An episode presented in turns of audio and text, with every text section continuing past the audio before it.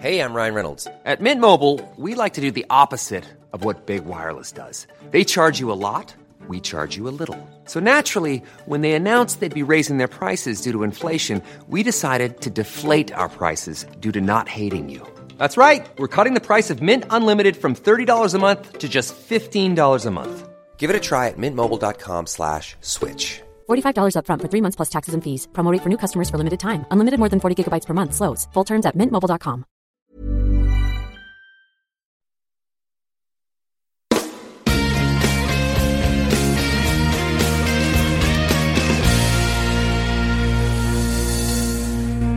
Bien, gracias por seguirnos acompañando. Habíamos dejado ahí el clickbait de que hay premios españoles entre los Ig Nobel.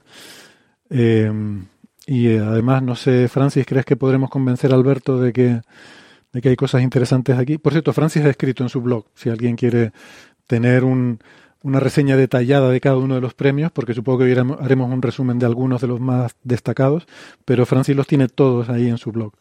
Por si Pero que a ver, que yo, quiero, que yo quiero dejar claro que en todos los años en los Ig Nobel hay cosas interesantes. A mí lo que me preocupa es el planteamiento ético y deontológico de los premios, no, no los propios trabajos, que eso pues ya cada uno eh, pues tiene una evaluación distinta.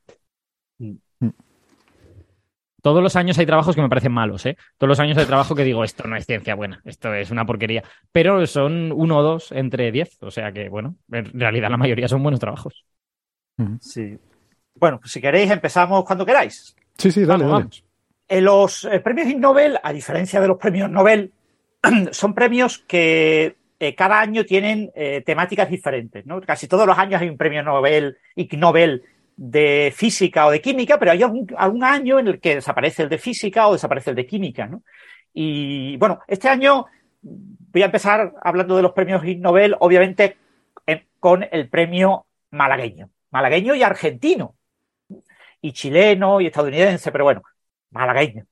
Es un premio Ig Nobel de comunicación, es un premio a la neurolingüística. Han estudiado a personas capaces de hablar al revés. Eh, el habla inverso. En idiomas como el español, eh, que se escriben igual que se leen, eh, y donde cada letra tiene un fonema, es muy fácil invertir una palabra completamente. Si yo, eh, en lugar de decir Francis, digo Signarf. Cuesta trabajo, pero más o menos se pronuncia, no sé si lo he pronunciado correctamente. En otros idiomas, como el inglés el francés, donde no es cierta esa relación entre símbolo escrito y fonema, eh, se suele hablar de lengua inversa invirtiendo sílabas. En lugar de decir eh, Francis, digo Cisfran. En lugar de decir, eh, pues no sé, buenas noches, pues digo, eh, eh, yo me cuesta trabajo, Nasbue Chesno, por ejemplo. Fíjate, Eh, fíjate que como el español es tiene fundamentalmente una relación uno a uno entre signo y sonido, pero no del todo, precisamente con tu nombre se ha cumplido un caso en el que no, porque al revés es Signarf. Eh, y, y- y esa C no debería ser una C, tú no dices Frankis, dices Francis, entonces eh, Sí. es, es peculiar, ocurre también. Exactamente. Bueno, entonces, esto es un estudio neurocientífico porque los, los neurolingüistas están interesados en conocer qué regiones del encéfalo y del cerebro eh, son relevantes en la producción del lenguaje y sobre todo en la relación entre la producción del lenguaje y la articulación. Toda la musculatura de la boca, las cuerdas vocales, etcétera, todo lo que provoca que se aparezca el, sonido asociado al lenguaje. Entonces, ellos han eh, estudiado, bueno, el de, Málaga es un equipo que están especializados en afasia, eh, miembros de la Universidad de Málaga y de un instituto que tenemos aquí, se llama IBIMA, y, están eh, estudiando lo, que ya, lo podemos hablar, lo podemos denominar hablantes extraordinarios, personas que por alguna característica eh, su habla o su lengua es especial. Por ejemplo, han estudiado a eh, las personas que son capaces de imitar las voces de otras personas. Por ejemplo, Carlos Latre. Entonces, eso lo han estudiado y lo, estudian básicamente con neuroimagen, con aparatos de resonancia magnética funcional, estudian qué partes del cerebro de eh, este individuo se activan cuando él imita diferentes voces y después cogen a personas que no son especialistas, unos que tienen más habilidad o que tienen menos, y lo comparan. Aquí lo han hecho con hablantes inversos. El problema de los hablantes inversos es dónde encuentro yo hablantes inversos. Pues lo más curioso es que no solo Málaga, no solo Argentina están involucradas en este estudio, también está involucrada Canarias, las Islas Canarias. En La Laguna hay mucha gente que habla de forma invertida. Y esto es muy importante, es decir, un hablante, bueno, ya tenemos aquí a un argentino y estábamos hablando de Argentina. Muy buena, Gastón. Perdón. No, no, que va, tranquilo. ¿Lo presentas, Héctor, o no? Sí, estaba, estaba abriendo el micrófono. Digo que, que damos la bienvenida a Gastón Giribet, que es eh, profesor en la Universidad de Nueva York, en NYU, y es eh, doctor en ciencias físicas, arroba Gastón Giribet, con G, Giribet, en Twitter. Em, ojo, ojo, que tenemos a una de las autoras del, del, artículo del que está hablando Francis en el chat, Adela ah, Vico, que acaba, que acaba de decir que ese es su proyecto. Pues sí. Bueno, y lo que estaba comentando, la, la idea básica pues, es estudiar a estas personas. Entonces, en la laguna hay una serie de hablantes, son personas que en la adolescencia tienen una cierta facilidad para hablar al revés y aprenden a hablar al revés de manera espontánea. Es decir, no utilizan una estrategia explícita o un aprendizaje explícito, sino que, por lo que ellos cuentan, aprenden a hablar eh, al revés, ya digo, invirtiendo todos los fonemas o invirtiendo las sílabas, y son capaces incluso de invertir frases completas. Que eso para una persona no muy, muy entrenada es extremadamente difícil. Para cualquiera de nosotros, invertir una frase completa es bastante, bastante complicado. Y también hay en Argentina, hay un sociolecto, le llaman, eh, el lunfardo, que son palabras que también tienen esta facilidad. Son personas, entonces, esto obviamente si hay grupos de personas en una comunidad que comparten una característica extraordinaria lingüística, probablemente es porque hay una componente evolutiva, una componente genética que se hereda, eh, que facilita que esa comunidad eh, tenga mayor número de personas con esta habilidad. no estamos hablando de fútbol, Francis. Exactamente, no estamos hablando de fútbol, estamos hablando de, neurolingüística. y entonces, claro, el problema es estudiar en detalle y con neuroimagen eh, estos tipos de individuos. Esto vale muchísimo dinero, es muy difícil encontrar estos individuos. Entonces, en este estudio han estudiado a dos individuos. Claro, hay que compararlo con sujetos de control. Han hecho un estudio lo han comparado con 18 sujetos de control, en el otro estudio lo han comparado con 24 sujetos de control. Y el estudio se ha publicado en la revista Scientific Reports, que bueno, pues no es la revista más prestigiosa del mundo. Ya sabéis que yo no soy muy dado a, a lo que se publica en Scientific Reports, pero bueno, es fácil publicar este tipo de estudios cuando, por ejemplo, la estadística es relativamente pobre en, en, esta, en esta revista. Tengo, que decir que este trabajo a mí me parece de los más interesantes de todos los Ig Nobel y, creo, que, creo que no es un trabajo para reírse en absoluto. Me parece interesante lo, que estudian y, bueno, no estoy muy seguro de que lleguen a conclusiones que vayan a cambiar la vida ni, ni, el campo, pero en fin, me parece verdaderamente interesante. Luego hay otros trabajos en estos Ig Nobel que, que son claramente malos y este no es uno de ellos. Una cosa, una cosa que quería matizar antes, no sé si lo dijimos, que hay, hay como un eslogan, un lema de los Ig Nobel, que es algo así como, o, o quizás sea de la revista, del Journal of Improbable Research, que es investigaciones que primero te hacen reír y luego te hacen pensar. Era algo así, ¿no? Si yo no recuerdo mal. Sí, lo que pasa es que, la, la, traducción reír, a mí me gusta traducirlo por sonreír. Sonreír, vale. ¿Vale? Por sonreír. Pues no, no es tan clara la palabra reír. La que, la que ponen en inglés. Pero bueno, yo, en cualquier caso. Yo a eso le llamo poner una excusa para, para no afrontar las preguntas verdaderamente relevantes. Pero bueno, da igual. Bueno, en cualquier caso, este estudio, ¿qué concluye este estudio? Pues mm, lo sorprendente, o quizás no tan sorprendente, es que estos dos hablantes eh, extraordinarios, pues activan regiones del encéfalo diferentes. Y entonces no, no hay una, este estudio no puede concluir que haya unas regiones que preferentemente se activen en estos hablantes extraordinarios. Y claro, eh, aluden a la neuroplasticidad, al hecho de que el encéfalo es muy plástico, las regiones del lenguaje ya se sabe, por ejemplo, que se puede mover en el encéfalo relativamente fácil. Por ejemplo, cuando operas a una persona que domina dos idiomas, pues eh, puedes afectar las regiones eh, asociadas a esos idiomas. Entonces, pues previamente le puedes mover el conocimiento de esos dos idiomas del, del, eh, de un hemisferio al otro hemisferio, por ejemplo, para proteger esa habilidad y que después de la operación siga hablando con dos idiomas después de que le hayas cortado un trozo importante de, de encéfalo en la región en la que se supone que estaban, ¿no? O lo que se hace con las operaciones con músicos para que no pierdan la habilidad, que también se les mueve eh, cuando la operación para quitar un tumor eh, afecta a, esa región. Esto es un estudio, en ese sentido, no es concluyente, pero eso no es. A mí me parece un estudio muy interesante y bueno, de Málaga tenemos a María José Torres Prioris, a Diana López Barroso y tenemos a, Marcelo Bertier, que está en el IBIM aquí en Málaga, y después de eh, Barcelona tenemos a Estela Cámara, y de Argentina tenemos a Sol Fitipaldi, a Lucas eh, Sedeño, a Agustín Ibáñez y a Adolfo García, que también está en Chile, y Ibáñez y García también están afincados en Estados Unidos según la afiliación del artículo. O sea que es un artículo eh, de muchos países, pero bueno, que tiene, eh, lo bonito que tiene es que tiene a España, a Argentina y a Canarias, y que es un artículo que yo de reírme no me voy a reír de este estudio, ni voy a sonreír. Parece curioso que haya gente que hable al revés, pero no, y, que, se intente, y que se intente ver qué mecanismos eh, neurofisiológicos entran en operación ahí, si es que son distintos de los que entran durante el lenguaje eh, directo, digamos. Eh, y si fuesen los mismos, también sería interesante, ¿no? Ver que no hay diferencia a pesar, a pesar de ello. O sea, a mí me parece interesante por sí, vamos. Yo diría, a ver, quizás por intentar poner en contexto el, tipo de estudios que aparecen en estos premios, que realmente no es fácil encontrar todos los años un estudio científico que cumpla los requisitos de estar publicado en un paper, con, en un journal con referí, tal, tal, tal, y que sea algo que te haga reír. Entonces tienen que abrir la mano y a veces buscar. No, no, es verdad, Héctor, lo que estás diciendo, porque se ve que tú no lees la revista Improbable Research, que se publica mensualmente, la verdad y que, en cada número tiene 20 o 30 artículos de este tipo.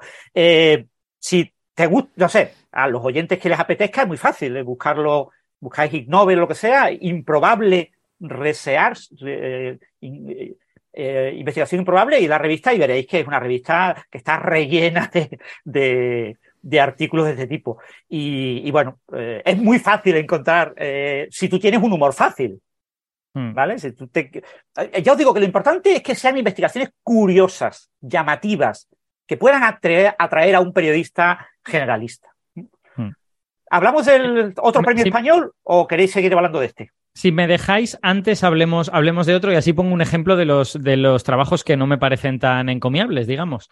El, eh, yo creo que hay dos en, en, la edición de este año que me, eh, me enfadan un poco por motivos diferentes. El, el Ig Nobel de Medicina, en particular, es que me parece un trabajo malo directamente. O sea, no, no es un buen trabajo, es una mala investigación. O sea, son una serie de autores que han tratado de determinar si hay una asimetría entre el número de pelos de la nariz en el orificio izquierdo y en el orificio derecho.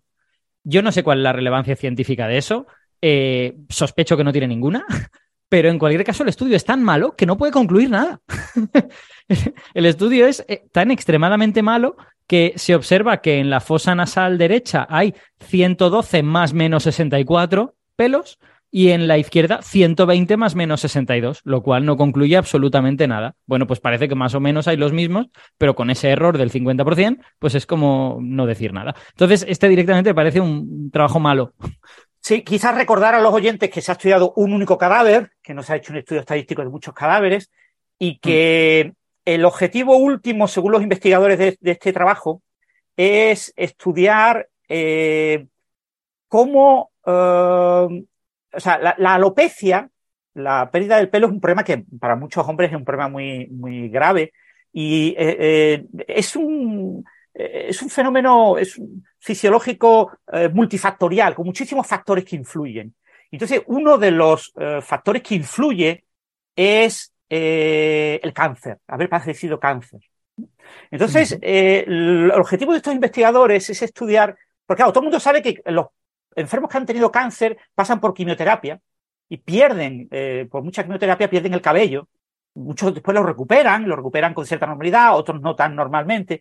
Entonces, lo que quieren es estudiar eh, un poco esa conexión entre eh, cáncer y cabello Y entonces utilizan una cosa muy exótica, que es los pelos de la nariz, que te permiten, entre comillas,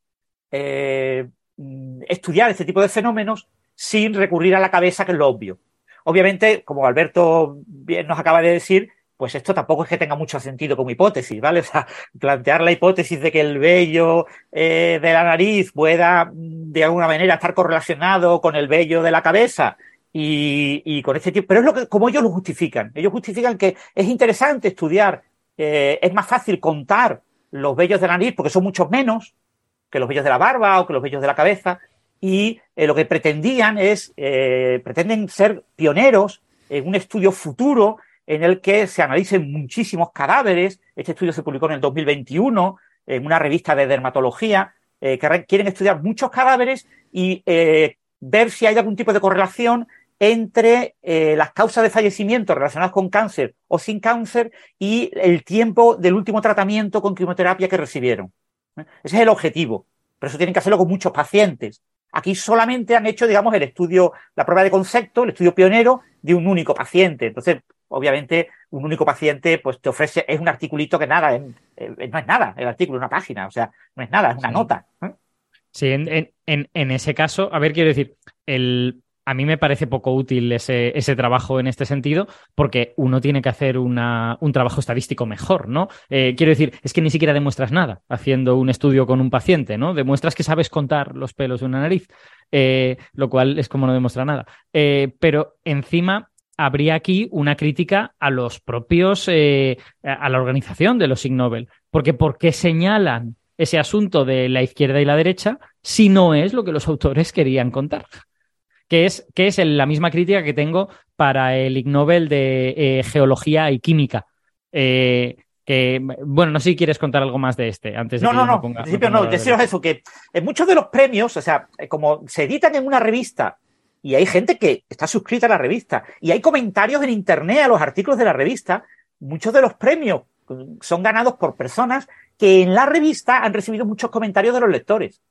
Que les ha hecho, por lo que sea, especialmente gracia o le ha resultado especialmente llamativo, ha habido muchos comentarios y ha habido un eco y han dicho, uh, este, este trabajo hay que, este trabajo es atractivo para los periodistas, ¿no? Porque aquí lo que queremos es divertirnos en la ceremonia y eh, que tenga mucho eco mediático la ceremonia y el evento. Este año, por Exacto. ejemplo, la, la eh, ceremonia de concesión de los premios, digamos, el anuncio de los premios ha sido online, eh, siguiendo la trayectoria de los últimos años, pero va a haber una ceremonia, creo que es en noviembre, en el MIT, en el hall del MIT, en lugar de en Harvard.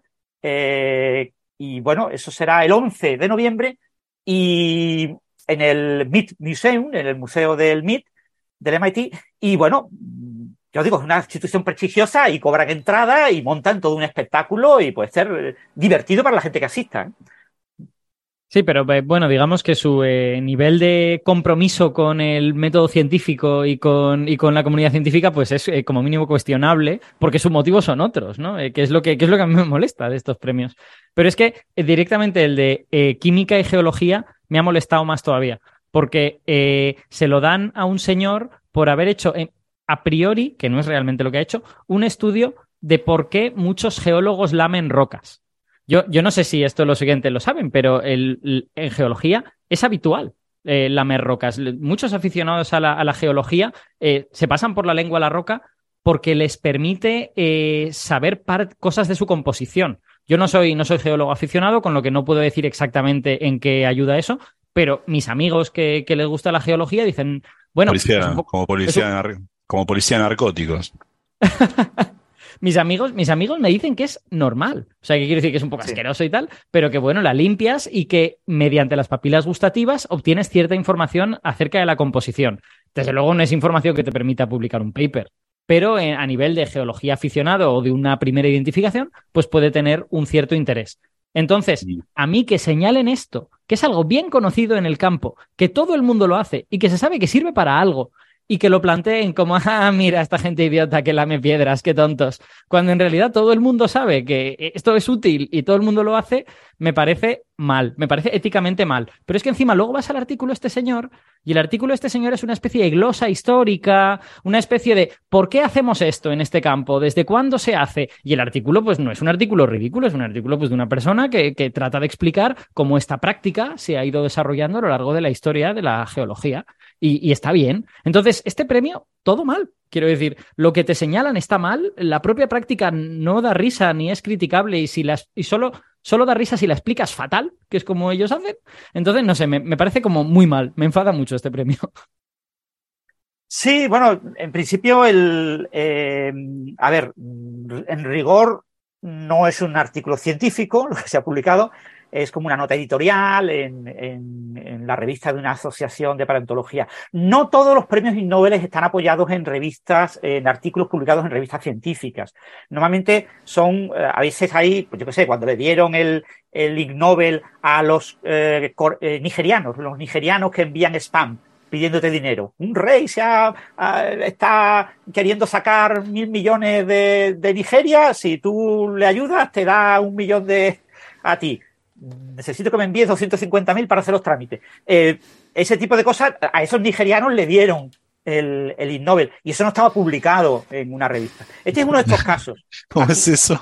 Esa no la sabía. ¿Le dieron un premio a esos pibes? Sí, bueno, no fue nadie a recogerlo, pero sí, se le dieron un premio. Ha habido muchos premios así. Eh, premios a estados, por ejemplo, el billete con la mayor cantidad de números eh, había, no sé si en Zimbabue, no sé qué, eso fue hace muchos años, un billete de mil billones o algo así. Eh, eso, por, eso porque en Argentina los cambiamos la moneda, porque si no le rompemos a todos. Eh. bueno, hay un paper, de hecho, hay un paper de Maldacena sobre eso, no sé si lo vieron. No. A ver. Ah, sí, sí. Pues igual está, para, igual está para presentar a los Ig Nobel un año. No, bueno, Maldacena hace la comparación de las intenta explicar las teorías Gauge, ¿no? Lo que son las simetrías Gauge, eh, las simetrías de aforo, eh, poniendo el ejemplo económico del cambio de moneda ¿no? y del cambio de divisas. Pero es verdad, yo y... recuerdo cuando era pequeño que la lira italiana pasaba eso también, que, que estaba, bueno, y la peseta española, pero la lira italiana era todavía un caso mucho más sangrante. Luego con el euro, al adoptar todo el euro ya sí. cambió. Pero... A ver, Héctor, si vos y yo pagamos cafés y cervezas con liras en nuestra vida. cuando bueno, era pequeño. Yo liras no usé nunca, pero pesetas sí. pesetas sí. Bueno. Y, y, como adulto, sí. además, debo decir. Yo llegué a cobrar sueldo en pesetas, ¿vale? Eh, esas son las escalas yo temporales. Cobrar, yo llegué a cobrar sueldo en liras. Sí, no nos hagamos los pendejos. ¿no? Bueno, bueno pero quería, la gente no tiene por qué saberlo, Gastón. O sea, en fin, venga. Lo único que yo quería deciros es que esto en concreto es una nota en una newsletter. Una newsletter asociada a una asociación que tiene una revista, pero eh, de paleontología digamos que esto es una cosa menor, ¿vale? Es una cosita, no se ha publicado en revista científica, ni nadie espera que esto sea una investigación, ¿vale? Es una, newsletter, eh, los diferentes miembros de la asociación, pues de vez en cuando publican cosas, y este señor, eh, Salasievich, pues ha escrito una breve historia de lo que en su opinión puede ser el origen de una práctica habitual en paleontología, ¿vale? Que es eh, lamer fósiles y a partir de el sabor que tiene, mm, tratar de decidir si tiene hueso, si es un hueso fosilizado o si es una roca que no es hueso fosilizado. Entonces, ese es un poco el argumento de, su historia. Como no es un historiador, no tiene por qué conocer bien la historia del campo y no podemos interpretar esto como un artículo científico eh, historiográfico sobre el origen de esta práctica, ¿vale? Eh, ni tampoco como un estudio científico, porque aquí no hay ningún tipo de estudio científico. Esto era newsletter, ¿vale? Yo me la escribo y me la publico. No, no hay eh, revisión por pares, nada por el estilo. Quiero decir, bueno, eh, es lo que es, pero bueno, es una curiosidad. Son los, los, organizadores de los premios diciendo, ¡ah, lamen piedras, qué tontos! En, en, la línea de los Ig Nobel. Bueno, más que bueno, los organizadores, lo que esperan ellos que sea la reacción de los medios de comunicación que van a sacar estos premios, ¿no? Como... Mm. Bueno, ¿y qué más bueno, pero hablemos del premio español, del, del, segundo premio español, segundo porque premio español. Mmm, hasta ahora, que yo recuerde, no, no me lo puedo asegurar absolutamente porque no lo he verificado en detalle, que yo recuerde nunca en una edición, en un año, ha habido dos premios españoles. Esa es la primera vez, con lo que es una noticia importante. Y el premio, el otro premio español es un premio a una investigación realizada en España en la Ría de Pontevedra. Es el premio Ig Nobel de física, ¿vale? Nosotros en nuestro podcast pues hay que hablar de este premio Ig Nobel. Eh, es un premio que eh, se ha publicado en, de nuevo, en una revista realmente prestigiosa, que es el Nature Geoscience, digamos la revista del grupo Nature más prestigiosa en temas de geociencias, y es un estudio sobre el boquerón, que en el Cantábrico se llama anchoa, pero que en Málaga llamamos boquerón. Los malagueños somos los boquerones. Es el, mote de, de los malagueños, con lo que es un premio que también tiene una cierta conexión con Málaga. Y, han estudiado. Hoy, estás corriendo para casa, ¿eh? cada vez que puedes. Me la han dado los Nobel. han sido los Nobel lo que me, han dado la oportunidad, que eso no ocurre habitualmente. Entonces, en este premio han estudiado eh, la eh, turbulencia generada por los boquerones en el desove.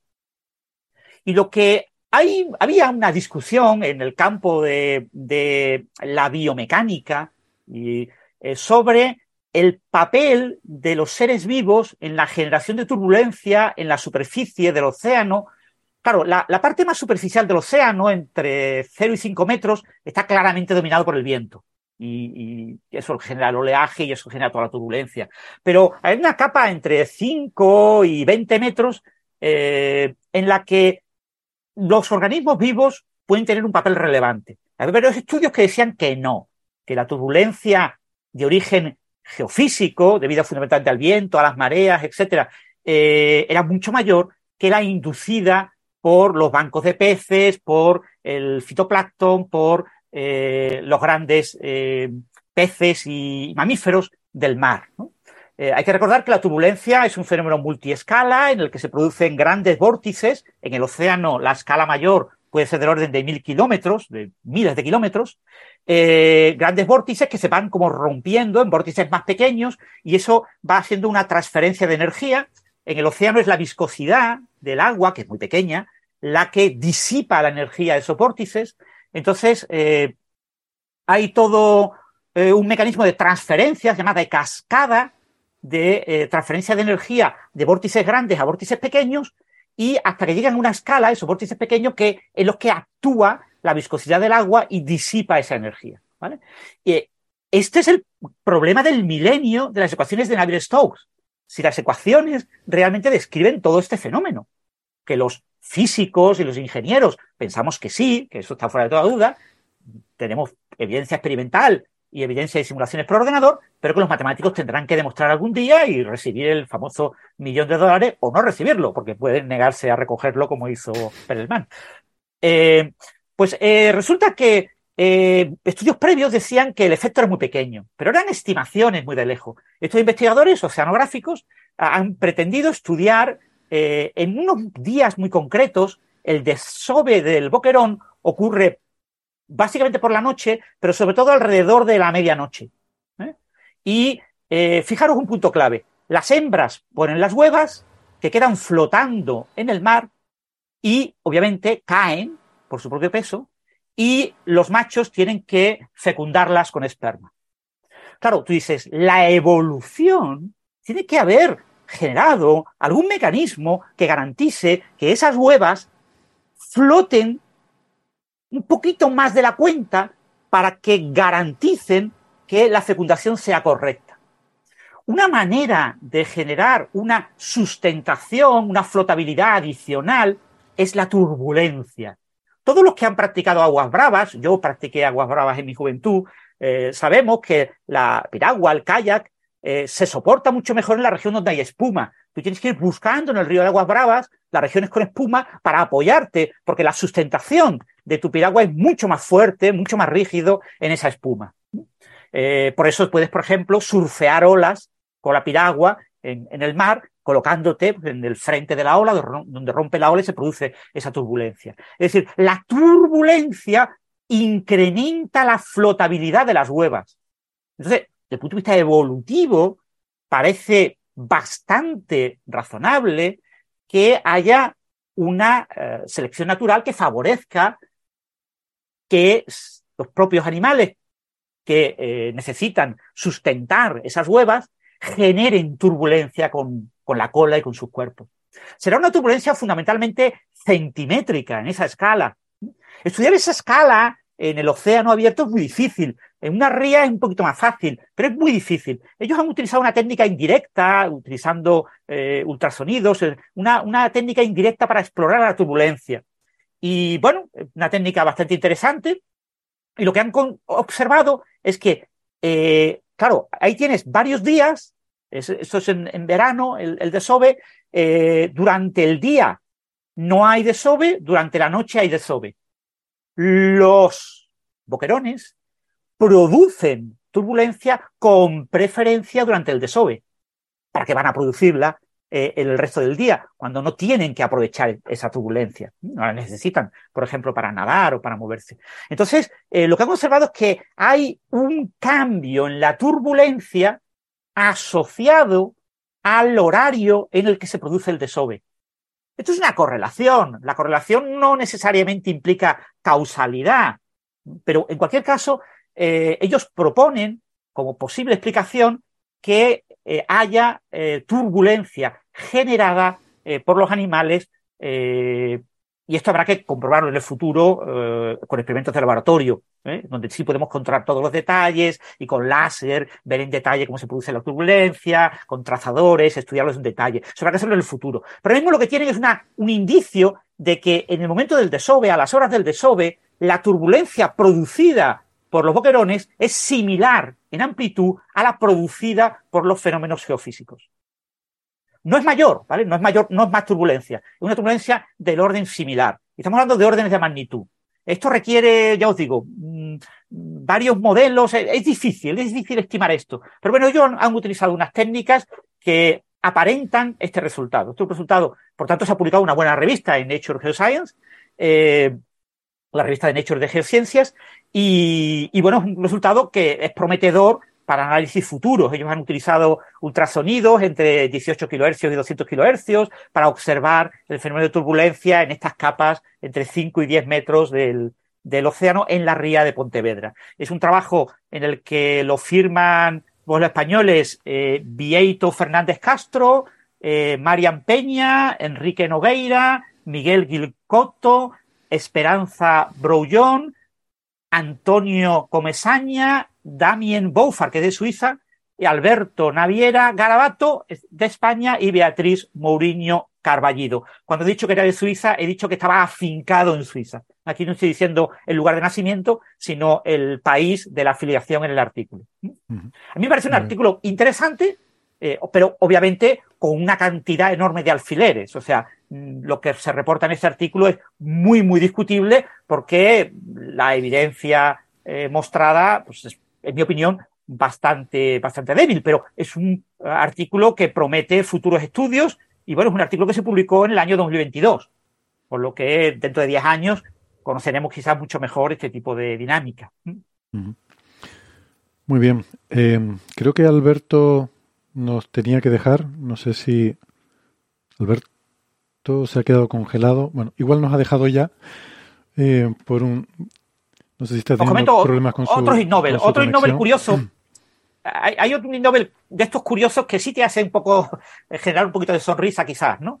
Que es el, el Nobel de usar arañas, es el Nobel de Ingeniería Mecánica. Es usar arañas eh, como eh, herramientas de agarre. En robótica es muy importante encontrar herramientas de agarre. ¿vale? En, robótica yo tengo que utilizar una técnica de agarrar.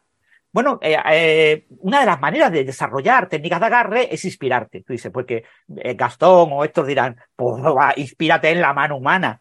Es que la mano humana es extremadamente compleja, es muy compleja. Hacer un agarre tipo mano humana requiere muchísimo trabajo y es muy difícil imitar todas las sutilezas de la mano humana es muy, muy compleja. Normalmente se utilizan garras mucho más sencillas.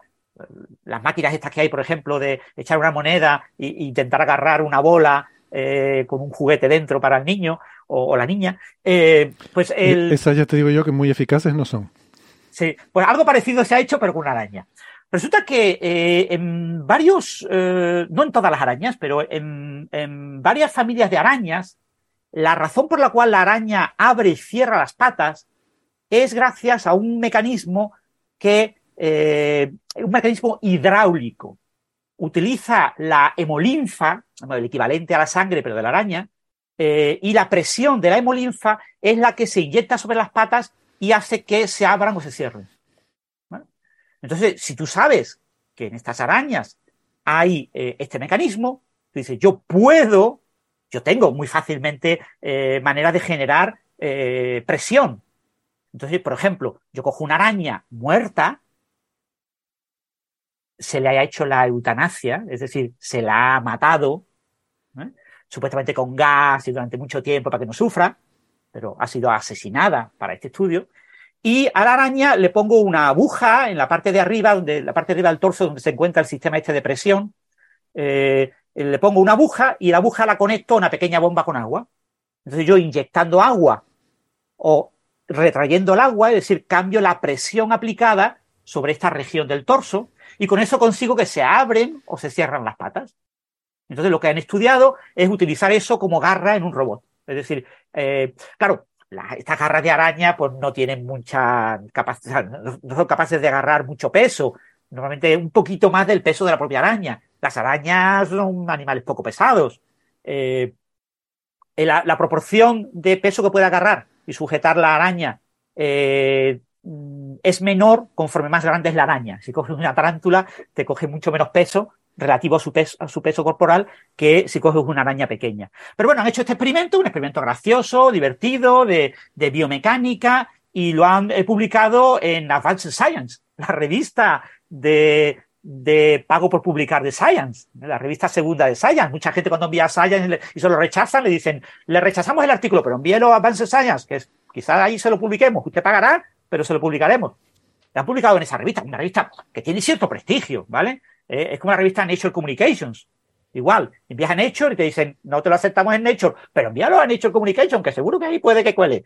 Y pues esto es lo mismo. Entonces, han enviado este artículo, un artículo mm, yo no sé si gracioso o curioso, pero al menos como hay mucha aracnofobia, etcétera, eh, entonces comentan en detalle pues el movimiento mecánico, caracterizan biomecánicamente el movimiento de la pata en función de la presión aplicada y así deciden cuál es la presión que hay que aplicar para que la araña agarre. Han comprobado también la durabilidad, han hecho muchas pruebas y bueno, son resultados curiosos porque hay algunas de las arañas aguantó hasta mil eh, aberturas y cierres. También es verdad que conforme eh, iba pasando el número de aberturas y cierres, pues alrededor del 50 o así, ya no cerraba tan bien, ya no abría tan bien, y a partir del 200 por ahí iba bastante mal. Pero bueno, han hecho un estudio curioso utilizando cadáveres de arañas, dicen ellos, en realidad eh, aclaran en los métodos, se aplicó eutanasia.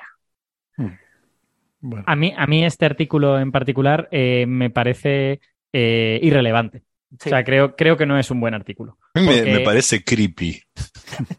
a, mí, a mí me parece, es que es un artículo que ingenierilmente es totalmente irrelevante lo que se puede hacer con esas cosas. No se podría aplicar jamás porque se te pudrirían unas partes de tu aparataje. Algún día a lo mejor se crean máquinas no orgánicas o orgánicas que no se pudran. Eh, basadas en esto, pero no será por haber jugado con cadáveres de arañas, será por haberlo estudiado como Dios manda. Entonces este es otro artículo que es malo, en mi opinión. Bueno, creo que Alberto, tú decías que nos tenías que dejar más o menos por este momento. O sí, exacto. No sé cómo andas de tiempo, eh, vale. me, debería ir, que tengo cosillas que hacer esta tarde. Venga. Perfecto, Pues, vamos a pues yo voy a continuar con otros premios que lo mismo tendrás que escuchar en el audio para Los, los, escucharé y ya me reservaré mi, mi evaluación al respecto. Mm, de acuerdo. Gracias, Alberto. Muy bien. Hasta la próxima. Chao, chao. Que estés bien. Bueno, el, siguiente premio, el, el, Ig Nobel de Salud Pública, es, bueno, es algo, es, es, eh, algo que en televisión española, pues hay, no sé si en Argentina también, hay, o en Estados Unidos, pero en la televisión española hay un vicio por meter en los programas más inverosímiles eh, juguetes japoneses curiosos, que siempre hay algún personaje que se compra no sé qué juguetes de Japón, y es que en Japón hay cosas que no te puedes ni imaginar, o sea, cantidad de juguetería de todo tipo, eh, es curiosa. Y una de las cosas que están haciendo los coreanos están imitar a los japoneses. Y hay un coreano que está eh, haciendo lo de los baños instrumentados, el, el bidet, el bidet donde haces tú eh, el pipí y el popó, eh, pues eh, lo instrumentan. Y, claro, tú me dirás, esto lo hemos visto en películas y, hemos, lo hemos visto en estos programas de televisión que ya hay en Japón, en muchos sitios. Lo que pasa es que la mayor parte de estos videos instrumentados no están pensados para extraer información sanitaria útil. Son meras curiosidades, que, mira, tener unos chorritos, tener no sé qué, que tú puedas controlar con no sé cuánto, que tengas, que tengas cuando te sientas eh, en la taza, que tengas un, un, mando como el de la tele y puedas hacer diferentes cositas. No, no, esto es instrumentarlo para obtener información de interés sanitario. Y lo más importante, que no sea el baño completo, porque la mayor parte de, la gente lo que diseña es el baño completo. No, no, que sea la tapa, esa tapa que subimos y bajamos. Eh, eh, o sea, pues yo, yo, me sumé tarde, ¿se hicieron el chiste de que este es un paper de mierda o no? bueno, bueno, se puede decir así, porque entre otras cosas miden las propiedades de tanto visuales como de composición de las heces. Y entonces lo que hacen es instrumentar la tapa. No, no la tapa que cierra completamente, sino la tapa que tiene un agujero y en el que nos sentamos, ¿no? Entonces, esa tapa está instrumentalizada. ¿Por qué? Porque lo que pretenden es incorporarla a los hospitales y a los lugares donde haya que recabar información biosanitaria de los pacientes a través de la orina y las heces de manera continua. En lugar de tener que pedirle una eh, muestra de orina o una muestra de heces, pues yo qué sé, cada día es que es muy difícil.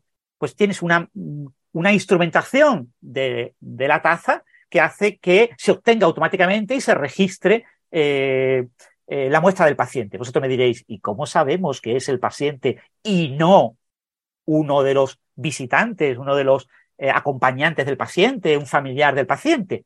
Porque además toman una foto de la huella anal. Y la huella anal, como ocurre con las huellas dactilares y con varias partes del cuerpo, es específica de cada persona, con lo que pueden distinguir cuál es la huella anal del paciente respecto a la huella anal de eh, los eh, familiares.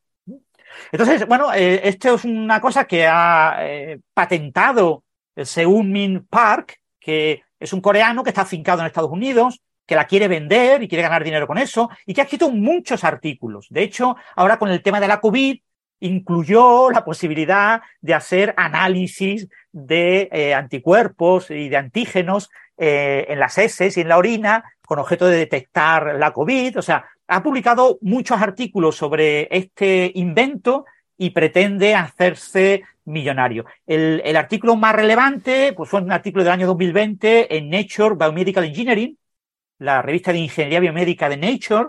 También publicó en eh, Gastroenterology and Hepatology Reviews, también de la revista Nature, del grupo Nature. Eh, ha publicado en MPJ Digital Medicine, otra revista del grupo Nature. Eh, o sea, está publicando, eh, incluso ha publicado en revistas del grupo Science. Ha publicado en Science Translational Medicine, Medicina Translacional de Science. Es decir, ha publicado tres artículos en revistas de Nature y uno en Science eh, sobre su invento. Déjate Nature y Science. ¿Sabes dónde tendría que publicar este señor? En los anales de medicina. Y, por cierto, esta, esta máquina le da a la palabra análisis un nuevo, un nuevo significado. es una máquina para hacer análisis. No, pero qué feo sentarte ahí, que te reconozca, te salude. Mm. No sé quién sos. Sí, sí. Bueno, se supone que esto información, como son informaciones biomédicas, está todo súper anonimizado, etcétera, solo información relevante del paciente, y seguimos, el paciente de los demás, no se graban las imágenes de los demás, solo la del paciente, lo, lo clásico de un trabajo biomédico.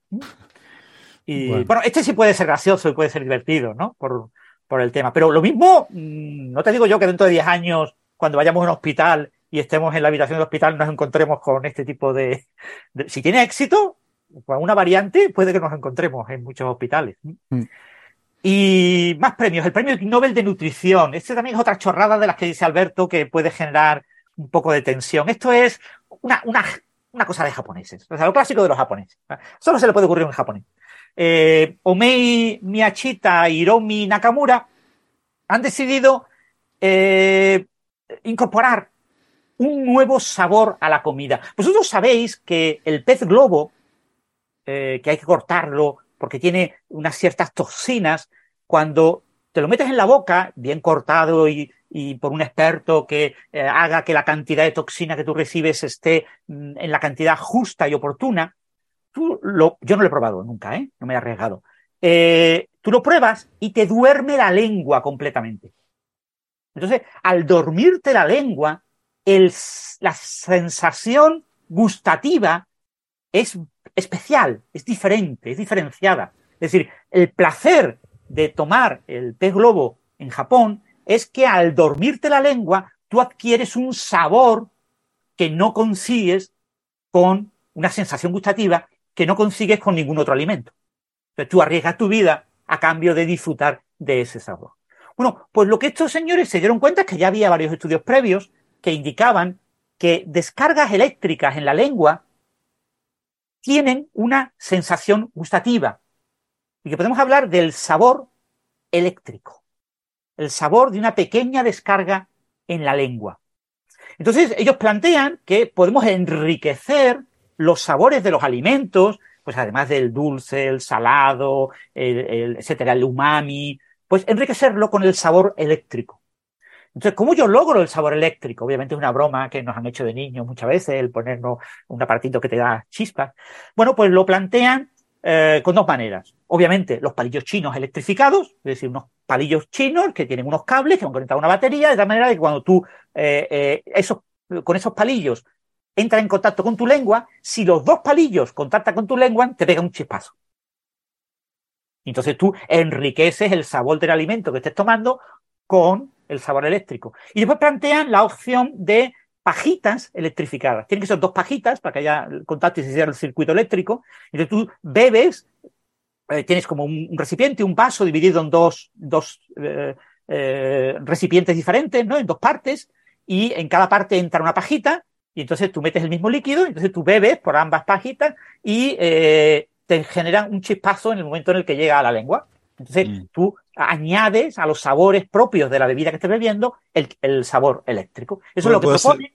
¿Puedo hacer un comentario? Un comentario de. O sea, no sé si jugaron con esto, pero la, la, típica batería de 9 voltios, las baterías de los juguetes, ¿no? Bueno, algunos son de 1,5 voltios, hay algunas raras de 3 voltios, de 9 voltios es bastante común, lo que uno llama una, batería en, en Argentina. Esa si uno la pone en la lengua, se genera un sabor muy salado, que tiene que ver con la electrólisis que produce, te, hace una migración de, sales en la lengua, eso es lo que hace. Eh, eso se, siente fácil, es más, hasta es incómodo, no duele ni nada. Si lo haces ya con 12 voltios ya duele, por ejemplo con el cable de teléfono cuando está sonando, eh, yo lo hice y no, no está bueno. Eh, pero con la. No, porque no, es que me volví adicto, pero en un momento dije, bueno, si sale con. Obviamente no lo iba a hacer con 220, pero dije, si con 9 se nota, le pregunté a mi hermano, ¿qué onda con.? me imagino a Gastón chupando el cable del teléfono mientras suena. Sí, sí, sí, mi madre no, no le gusta mucho eso. Pero bueno, él, eh, funciona, en serio. Exactamente, funciona. Es decir, que eh, además es que este artículo se basa en, en trabajos previos que documentaban lo que comenta Gastón, que eh, la corriente eléctrica en, las papilas gustativas induce eh, una sensación gustativa diferenciada y, claramente reconocible. Eh, esto lo han publicado, no lo han publicado en ninguna revista. Esto obviamente, bueno, yo no sé, lo mismo se podría haber publicado, pero no. Lo han publicado en, un congreso, en las actas de un congreso.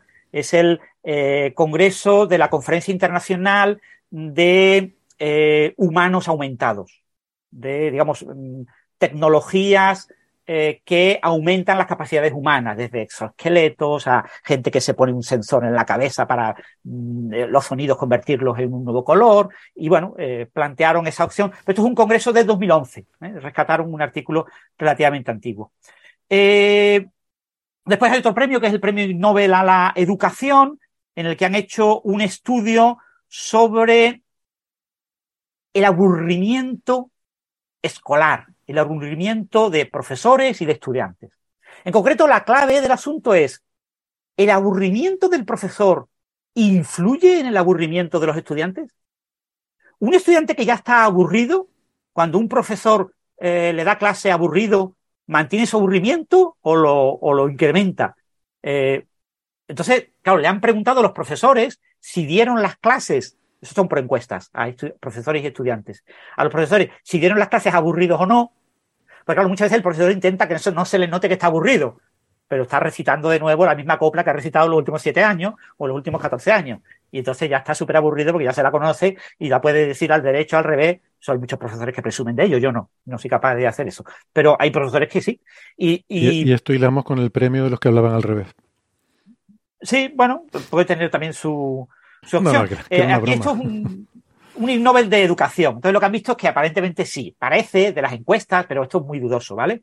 Esto es bastante dudoso, pero bueno, han publicado una buena revista de psicología educativa, la revista británica de psicología educativa en el año 2022, una revista conocida y han publicado dos artículos sobre este tema. ¿eh? El artículo sobre si el profesor aburrido incrementa, genera aburrimiento de los estudiantes o incrementa el eh, aburrimiento de los estudiantes y eh, otro estudio en el que eh, si a los estudiantes les decimos que el profesor está aburrido, ¿eso incrementa su aburrimiento? Es decir, si de manera anticipada el estudiante, que el profesor intenta no dejar huellas de que está aburrido, ni no mostrar su aburrimiento en público, pero si a los estudiantes les decimos, el profesor nos ha dicho antes que está aburrido, tanto si está como no está, ¿eh? tanto si está como no está aburrido, le decimos a los estudiantes que está aburrido. Eso hace que los estudiantes, y resulta que sí, que si los estudiantes creen que el profesor está aburrido, eh, se, se, incrementa esa sensación.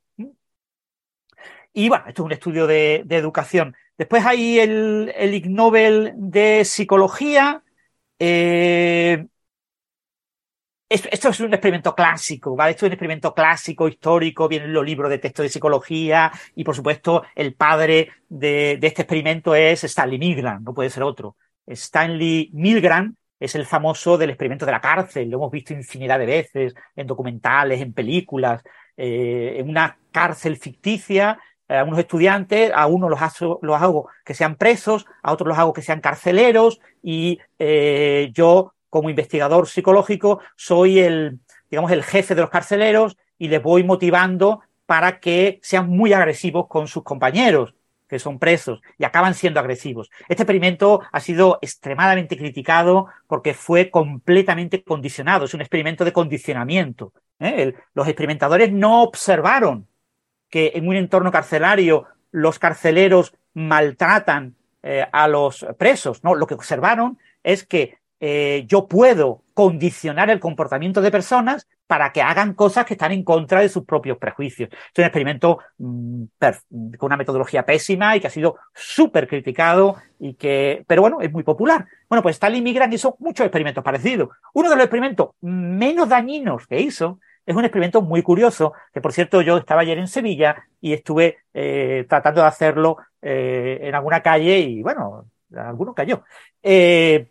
Resulta que tú vas por una calle de Nueva York eh, y eh, llegas al acuerdo de que eh, en una cierta ventana de un edificio que está enfrente, en cierto lugar de la calle, cuando te hagan una señal desde esa ventana, tú te vas a parar y vas a mirar hacia la ventana. Y vas a estar un rato hasta que te vuelvan a hacer la señal y ya continúas caminando.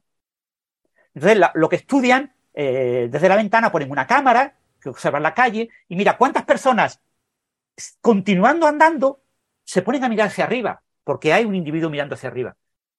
Y cuántas personas incluso se detienen y se ponen a mirar hacia arriba. Si saben muy bien, porque si usted está mirando algo, pues algo habrá ahí. Dice el experimento plan casero eh, en Sevilla ayer. Y lo que ha hecho Milgram, que no hice yo, es hacer este experimento con entre una y quince personas. Con una persona detenida, con dos personas detenidas, con tres personas detenidas, con cinco, con diez y con quince. Y lo que observo es que el efecto funciona incluso con una persona detenida. Eh, hay mucha gente que mira hacia donde está mirando esa persona y hay bastante menos gente que se detiene, que se llega a detener para mirar, ¿no? Que mira y se detiene. Eh, pero sin embargo, cuando son 15 personas, más de 5 personas, 5, 10, 15 personas, eh, hay mucha gente que lo hace. Eh, y, es curioso, el número de personas que llega a detenerse va creciendo conforme el número de personas detenidas crece. Esto es un experimento clásico, es un experimento de 1969 y bueno, eh, ha recibido el Ig Nobel, pero bueno, eh, Milgram tiene muchísimos experimentos que pueden recibir el Ig Nobel. Es muy prolífero. Esto se publicó pues, en la revista de Personalidad y Psicología Social, una revista clásica, pero ya digo, es un artículo clásico de 1969 que viene en casi todos los libros de texto de psicología. Y nos queda el premio, no, no, no nos queda ninguno, ¿no? Eh, bueno, si queda ah, uno tampoco. El premio no, y queda uno, el Ig Nobel de Literatura. El Ig Nobel de Literatura lo han obtenido eh, por un experimento que también es eh, bastante, bastante eh, conocido, tuvo bastante eco en su momento. Un experimento que se publicó en el año 2020 en el que estudian, todos sabéis lo que es el déjà vu. Existe un momento, películas como Matrix abusan de él, ¿no? Pero a veces estamos interactuando en un sistema, estamos tranquilamente en la calle, haciendo algo, y de repente tenemos la sensación de que lo que acaba de ocurrir ahora mismo, algo que acaba de ocurrir ahora mismo, ya lo habíamos vivido.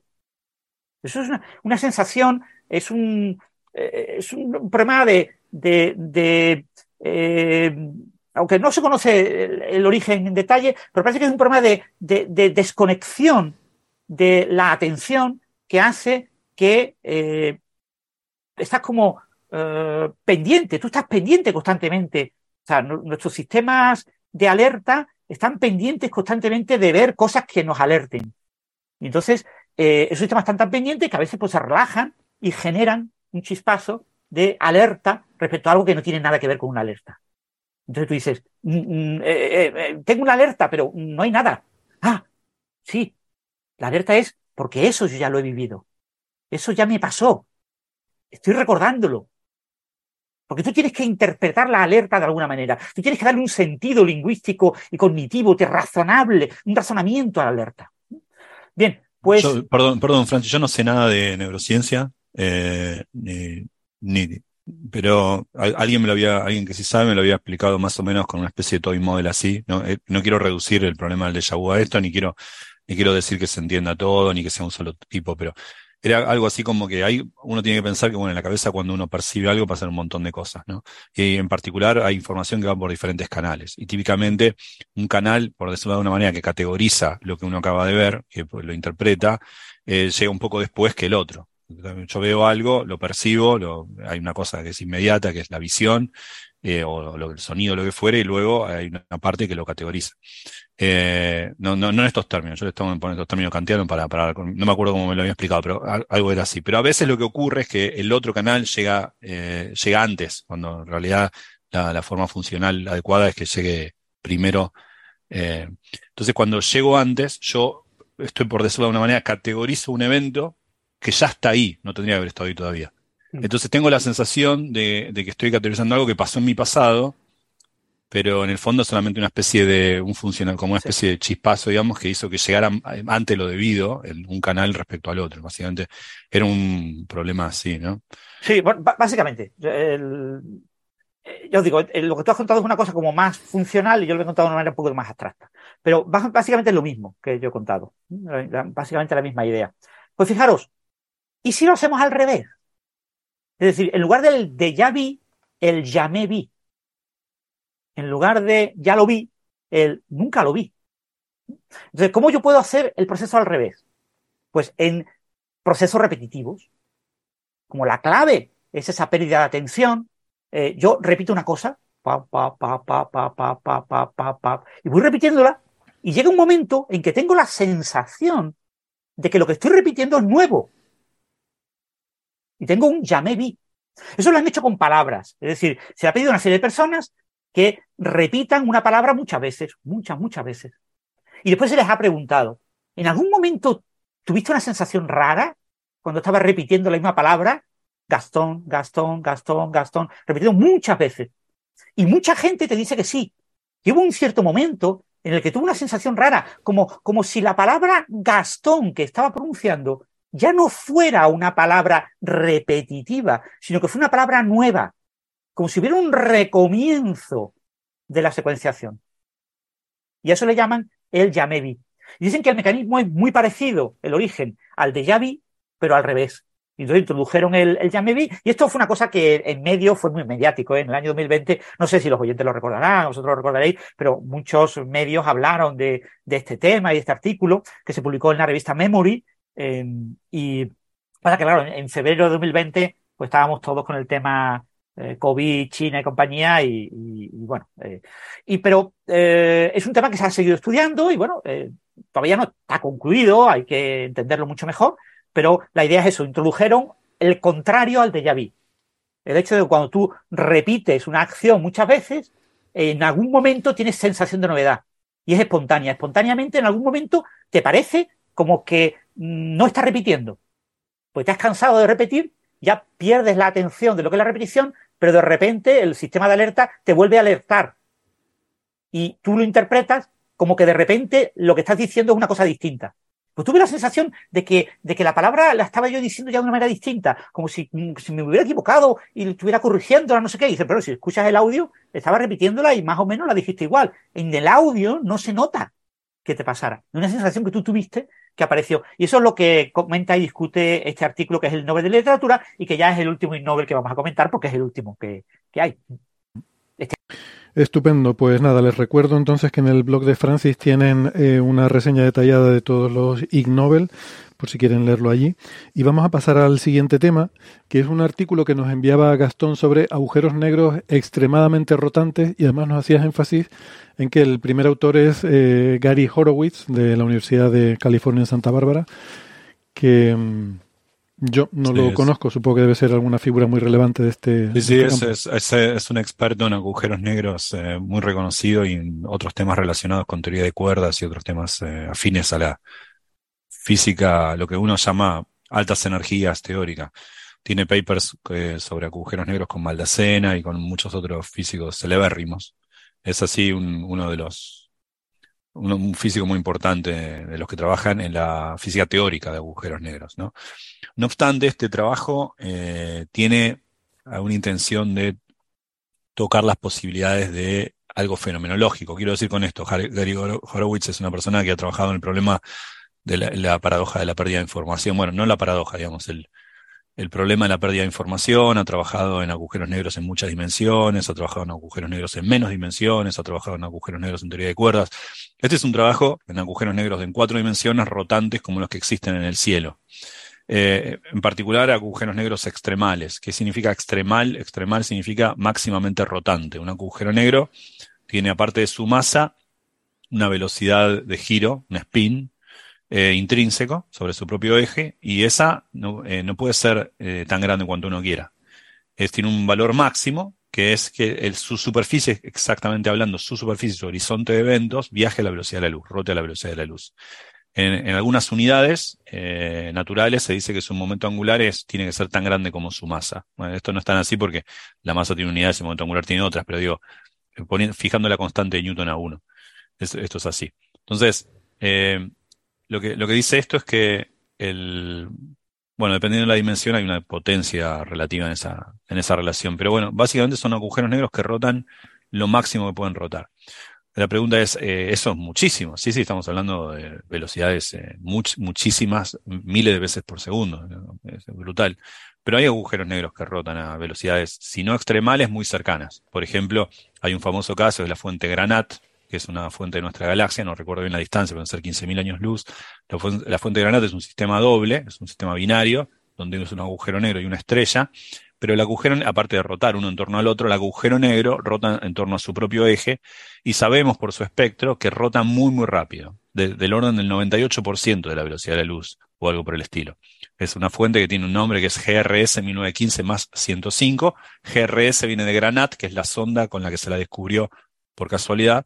GRS es- S viene de Source, la fuente de Granat, descubierta por Granat. Ese es un ejemplo, pero hay muchos otros agujeros negros que sabemos que rotan muy rápidamente. Entonces, no es idealizado pensar que un agujero negro rota a la velocidad de la luz. No puede rotar más rápido que eso. Si rota más rápido que eso, eh, no es un agujero negro, ah, eh, no puede, no- es un límite infranqueable esa velocidad. Ahora, eh, entonces cabe la pregunta, hacer esa pregunta en el contexto fenomenológico. ¿Qué pasa si esos agujeros negros están en el, en el, en el universo? ¿Qué, qué esperar cerca de ellos? ¿Qué esperar que pase cerca de ese horizonte? Porque es un horizonte de eventos muy particular. No es un horizonte de eventos que ya son bastante extraños de un agujero negro ordinario, sino es uno que encima está rotando muy rápidamente. Entonces hay efectos de arrastre que son muy, muy- que un agujero negro ordinario no tiene. Eh, la, la silueta se deforma, adquiere una manera ya eh, nefroidal debido a cómo afecta la luz, porque los agujeros negros que rotan hacia un lado envuelven más, llevan a la luz más para su lado que para el otro. Entonces, el, aspecto óptico que tendría una silueta se deforma, se achata de un lado. También el agujero negro cambia su forma, el horizonte de eventos ya no es esférico, es oblato, eh, empieza, empieza como, como a achatarse. Eh, siempre, siempre me equivoco oblato por problato y Francis me, me, corrige. Eh, no, pero siempre me equivoco, así que seguiré equivocando. La cuestión es, hay un montón de, cosas distintas. Ahora, lo que pasa, y estos, eh, estos físicos se dieron cuenta, es que notaron un fenómeno. Por ejemplo, voy a mencionar otros trabajos que incluso me parecieron más importantes que ocurrieron antes. Uno me acuerdo de Max Bañados, un colega chileno, y otros eh, físicos de Inglaterra, que habían mostrado que, por ejemplo, los agujeros negros muy, muy rotantes, muy, muy rápidamente rotantes, cercanos a la extremalidad, pueden, pueden generar eh, pueden funcionar como aceleradores de partículas.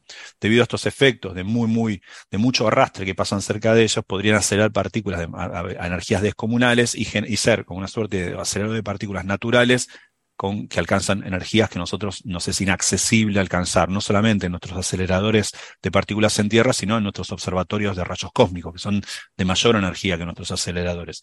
Entonces mucha gente pensaba, bueno, quizá si miramos agujeros negros extremales, que sabemos que hay y los tenemos identificados, poder tratar de inferir la física de mucha, muy altas energías que está pasando en las partículas cerca de sus horizontes. Este trabajo de Horowitz es distinto, pero del mismo sabor. Es darse cuenta que eh, muy cerca del horizonte, ojo que hablar de muy cerca del horizonte no quiere decir que el campo gravitacional sea extremadamente intenso. Es, por supuesto, lo suficientemente intenso como para hacer que la luz, ni siquiera la luz pueda escapar. Pero eso no quiere decir que es muy intenso en el sentido de, que los efectos cuánticos de la gravedad tienen que ser relevantes. En absoluto. En el, cerca del horizonte de un agujero negro, uno no espera que los efectos de la gravedad cuántica sean importantes. Uno espera que los efectos de gravedad cuántica sean importantes en el, en el centro de un agujero negro, donde la curvatura es muy, muy fuerte. Ahí sí es, tiende a infinito, pero no necesariamente en la superficie de un agujero negro. Ahora, esto es según la teoría de la relatividad general.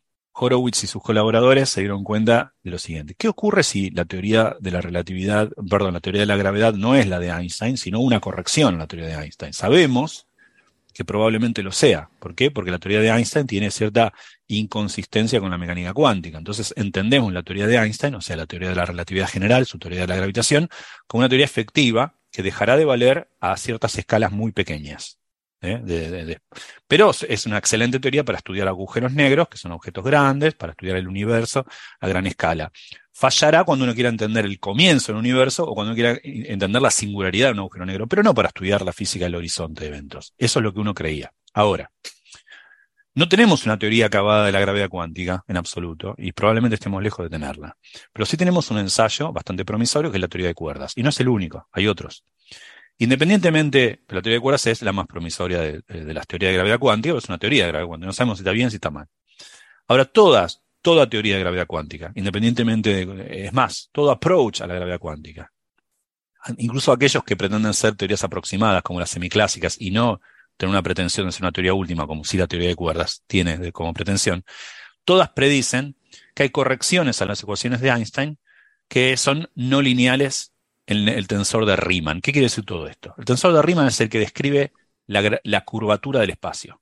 Las ecuaciones de Einstein, no importa su forma, son 10 ecuaciones que tienen la forma esquemática de que la curvatura es igual a la, la, materia que hay en el espacio. Mejor dicho, la materia le dice al espacio cómo curvarse y el espacio curvado le dice a la materia cómo moverse. Adquieren esa forma genérica las ecuaciones. De un lado está el tensor de Einstein, que tiene que ver con la curvatura, y del otro lado el tensor de energía-momento que tiene que ver con la materia. Ahora, el tensor de Einstein se construye con algo que se llama el tensor de Riemann. El tensor de Riemann es algo inventado por Riemann eh, a mediados del siglo XIX que da cuenta de cómo se curva el espacio. Es una cuestión matemática. El tensor de Riemann lo estudia un matemático que no necesariamente esté interesado en la física.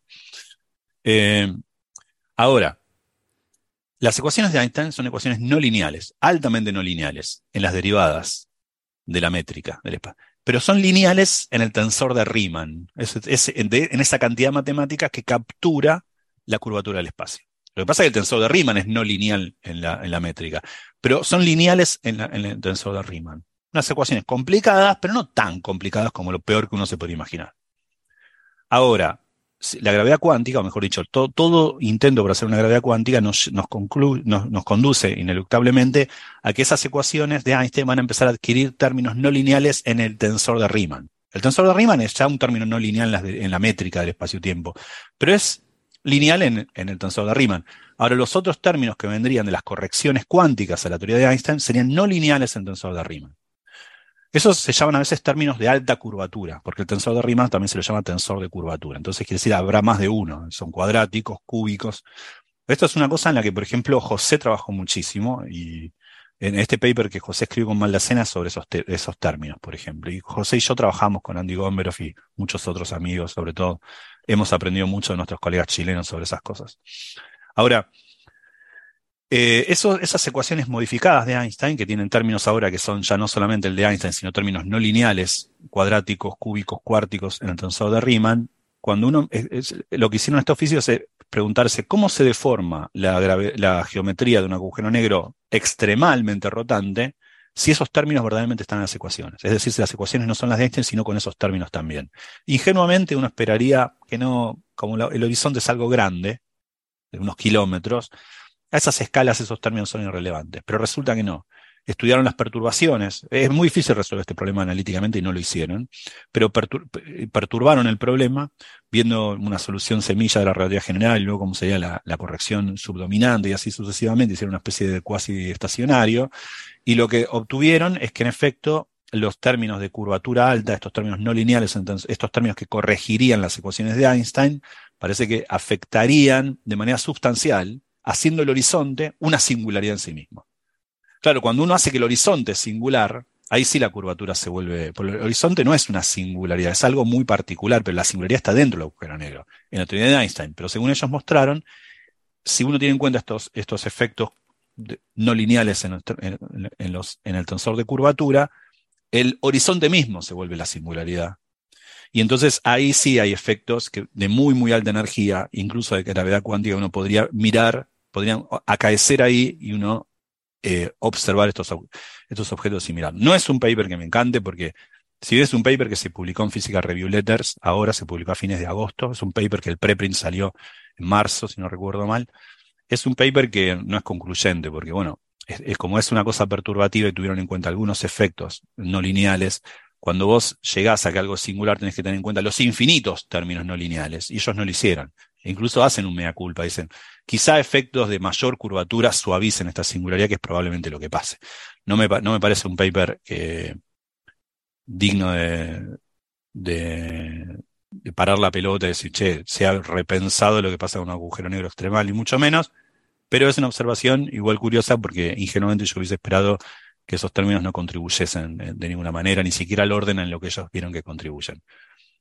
¿Quiere decir esto que tenemos que lanzarnos con telescopios a mirar agujeros negros extremadamente rotantes para ver ahí efecto de gravedad cuántica? No, señor, señora, no pierda su tiempo.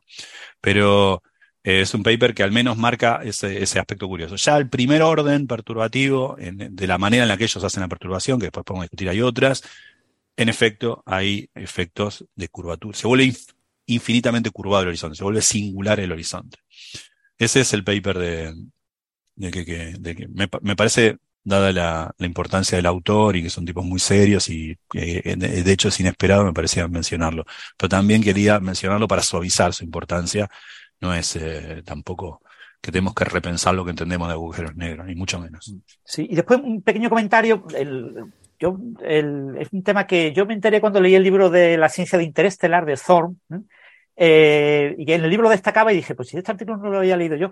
Y es el tema de que él publicó un artículo en 1974 en el que estudiaba los agujeros negros si en rotación, si tenían algún tipo de límite, si podían llegar a ser extremales, ¿no? Digamos, la, la, el momento angular máximo, o el spin máximo, sería A igual a 1. Entonces, ¿a qué valor de A se puede eh, alcanzar con, en agujeros negros astrofísicos? Y lo que observaba es que la irradiación, la propia luz, eh, claro, si eh, cuando algo cae en el agujero negro en el propio sentido de giro, incrementa el giro, incrementa el momento angular, pero si cae en el agujero negro en el sentido contrario, reduce el momento angular. Pues la propia luz reducía el momento angular porque necesariamente la propia luz llega, la propia luz del entorno, eh, la luz llega en todos los sentidos, llega tanto en el sentido de rotación como en el sentido contrario. O sea, tú no puedes evitar que, un agujero negro que esté en un lugar astrofísico no reciba eh, fotones en, todos en todas las direcciones. Entonces él encontraba, claro, un modelo muy cuasi clásico, estamos hablando de 1974, eh, pero en ese artículo encontraba que eh, había un momento angular máximo del 99,8%. Entonces el valor máximo de A sería 0,998 y nunca habría agujeros negros extremales astrofísicos.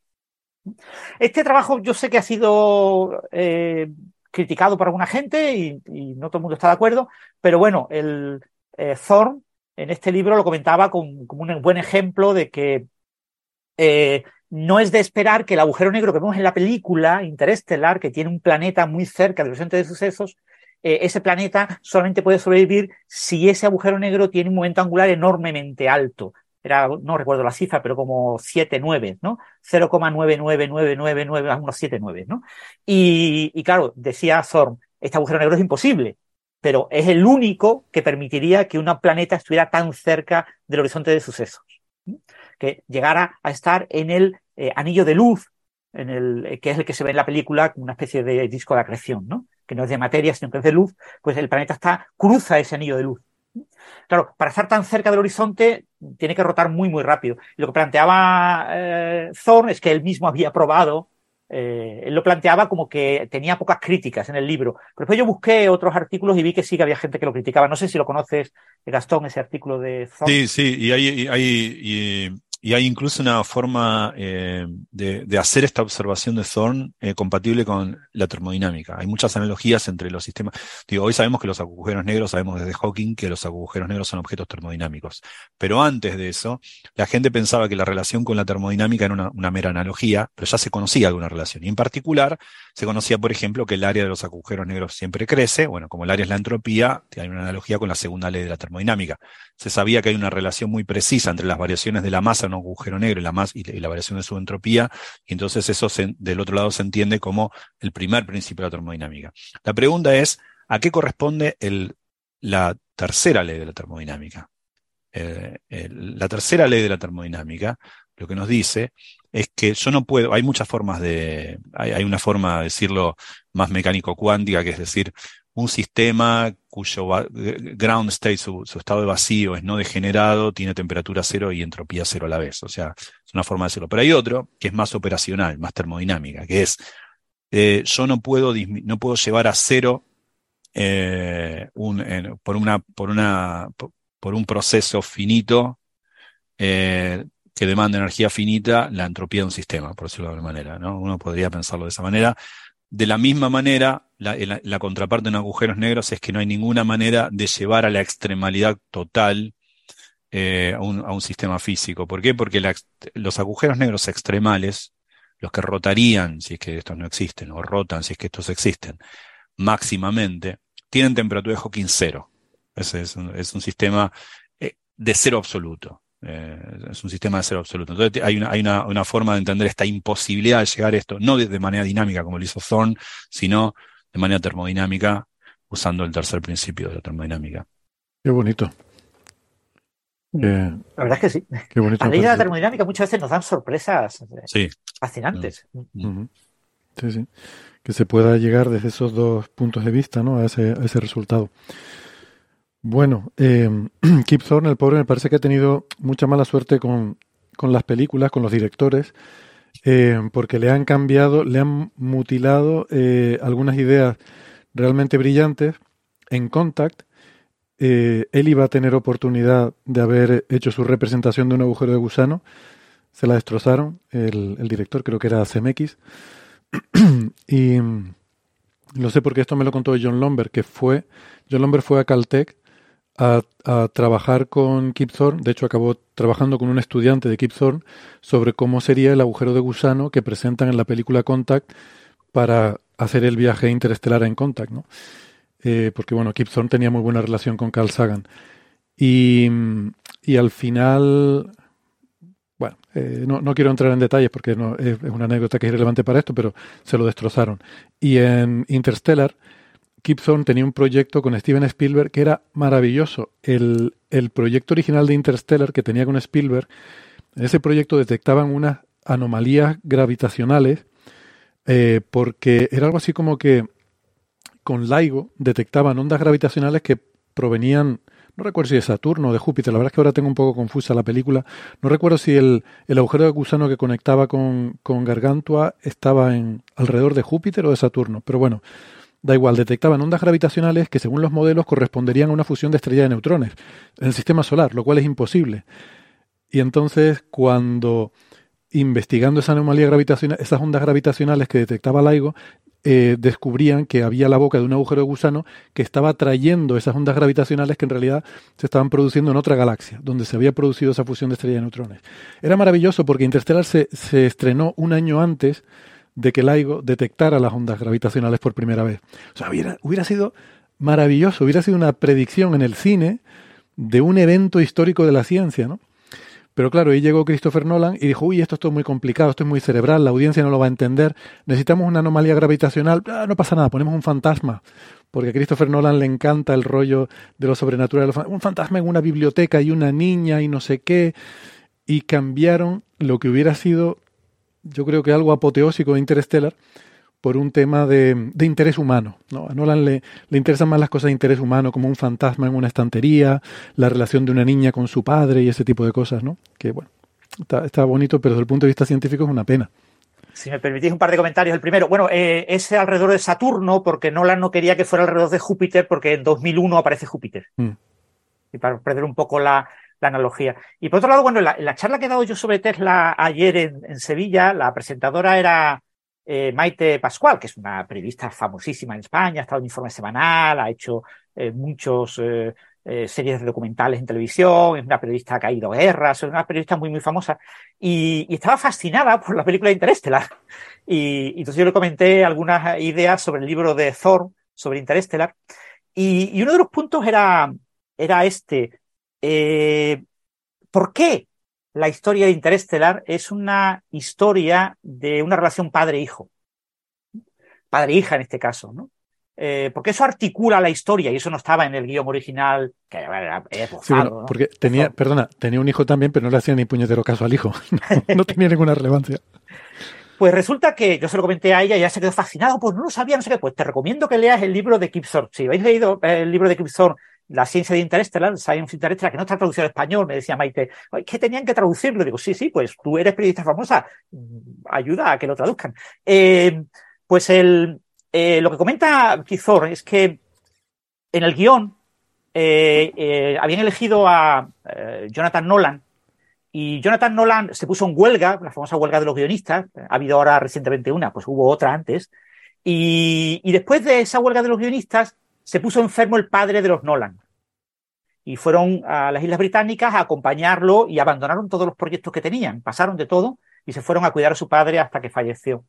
Y después quedaron marcados por eso. Entonces querían en Interestelar, eh, que acabó siendo dirigida por Nolan y, y el guion eh, de los dos Nolan, pues eh, querían contar esa historia, querían que la historia de la relación padre-hijo, del amor del hijo al padre y del padre al hijo, del hecho de que muchas veces eh, los hijos se alejan del padre por razones de trabajo, etcétera, y unos están en, otra punta del mundo, y eh, que eso fuera clave en la película. Y esto te lo cuenta Keith en su libro, brevemente, en dos o tres párrafos. Y entonces eso es la clave de por qué la película acaba siendo una historia padre-hijo es por el fallecimiento del padre de los Nolan. Yo creo que hubiera disfrutado más la versión original de Spielberg. Bueno, eh, en cualquier caso, nada, pues, pues muy, muy interesante esto. Eh. As a person with a very deep voice, I'm hired all the time for advertising campaigns. But a deep voice doesn't sell B2B, and advertising on the wrong platform doesn't sell B2B either. That's why if you're a B2B marketer, you should use LinkedIn ads. LinkedIn has the targeting capabilities to help you reach the world's largest professional audience. That's right. Over 70 million decision makers all in one place. All the big wigs and medium wigs. Also small wigs who are on the path to becoming big wigs. Okay, that's enough about wigs. LinkedIn ads allows you to focus on getting your B2B message to the right people. So, does that mean you should use ads on LinkedIn instead of hiring me, the man with the deepest voice in the world? Yes. Yes, it does. Get started today and see why LinkedIn is the place to be to be. We'll even give you a $100 credit on your next campaign. Go to linkedin.com slash results to claim your credit. That's linkedin.com slash results. Terms and conditions apply. Tired of ads barging into your favorite news podcasts? Good news. Ad-free listening is available on Amazon Music for all the music plus top podcasts included with your Prime membership.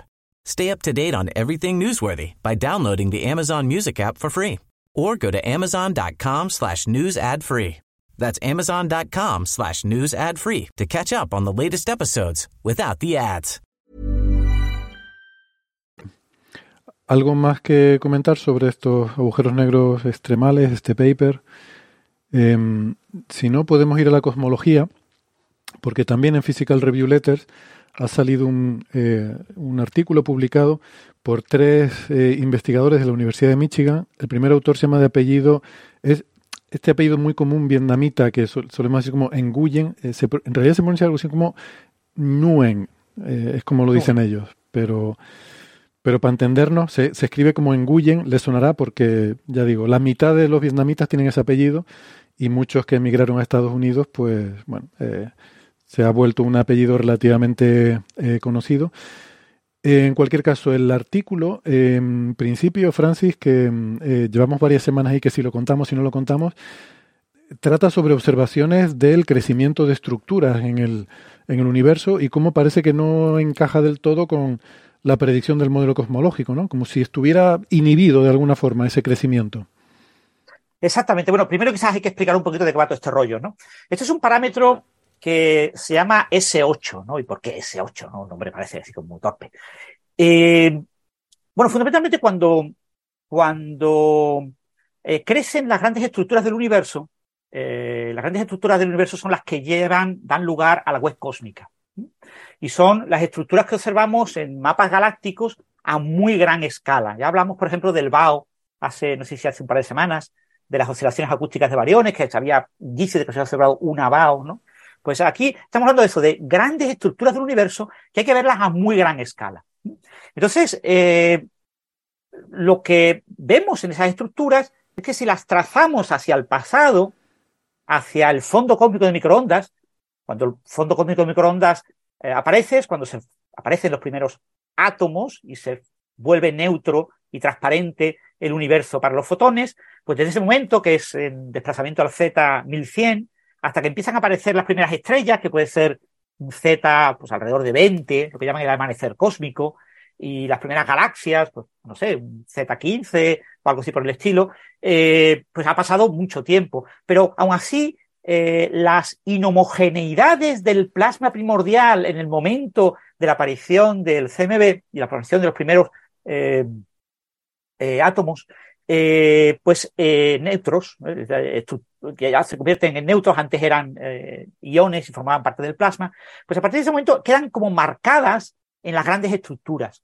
Entonces nosotros podemos utilizar el fondo cósmico de microondas para ver indicios de la distribución de la materia que observamos el universo a gran escala. Parece una cosa como sin sentido, ¿no? Pero porque es justo cuando nace la, propia materia se neutra. Eh, pero ahí quedan marcados una serie de cosas que la propia expansión cósmica amplifica. Entonces, para ver ese tipo de estructuras, la, las BAO son muy grandes. Para ver este tipo de estructuras hay que trabajar en una escala un poco más pequeña. Hay que decidir una escala. Yo quiero, mirando en los catálogos de galaxias que puedo acceder en la actualidad, que como ya dijimos en su momento, eran como dos cuñas alrededor de la posición de la Tierra en, la, en nuestra galaxia, porque nuestra galaxia nos permite, nos impide ver el resto del cielo. Pero es decir, que tenemos una visión de las galaxias muy sesgada pero así vemos grandes estructuras, vemos um, supercúmulos galácticos, vemos grandes atractores, vemos estructuras que nos recuerdan a la web cósmica, eh, bueno, vemos cosas que nos recuerdan a lo que esperamos ver a partir de la evolución, según los modelos de formación de grandes estructuras galácticas, a partir del fondo cósmico de microondas. Pues resulta que hay que elegir una escala.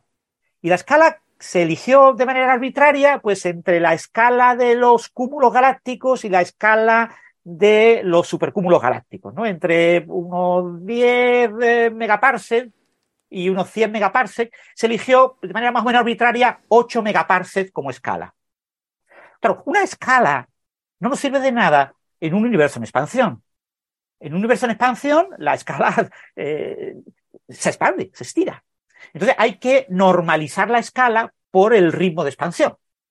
Entonces eh, se trabaja con la escala 8 megaparsecs dividido entre la constante eh, de Hubble actual, Z0, la constante de Hubble. Recordad que el parámetro de Hubble cambia con Z.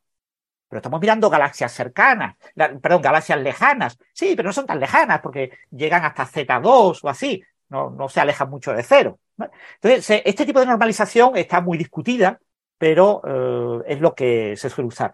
Entonces, eh, se caracteriza la distribución de las galaxias. Las galaxias, en esa web cósmica, hay como grandes vacíos y eh, como si fueran burbujas, como paredes de la burbuja con materia oscura y galaxias, grandes supercúmulos galácticos.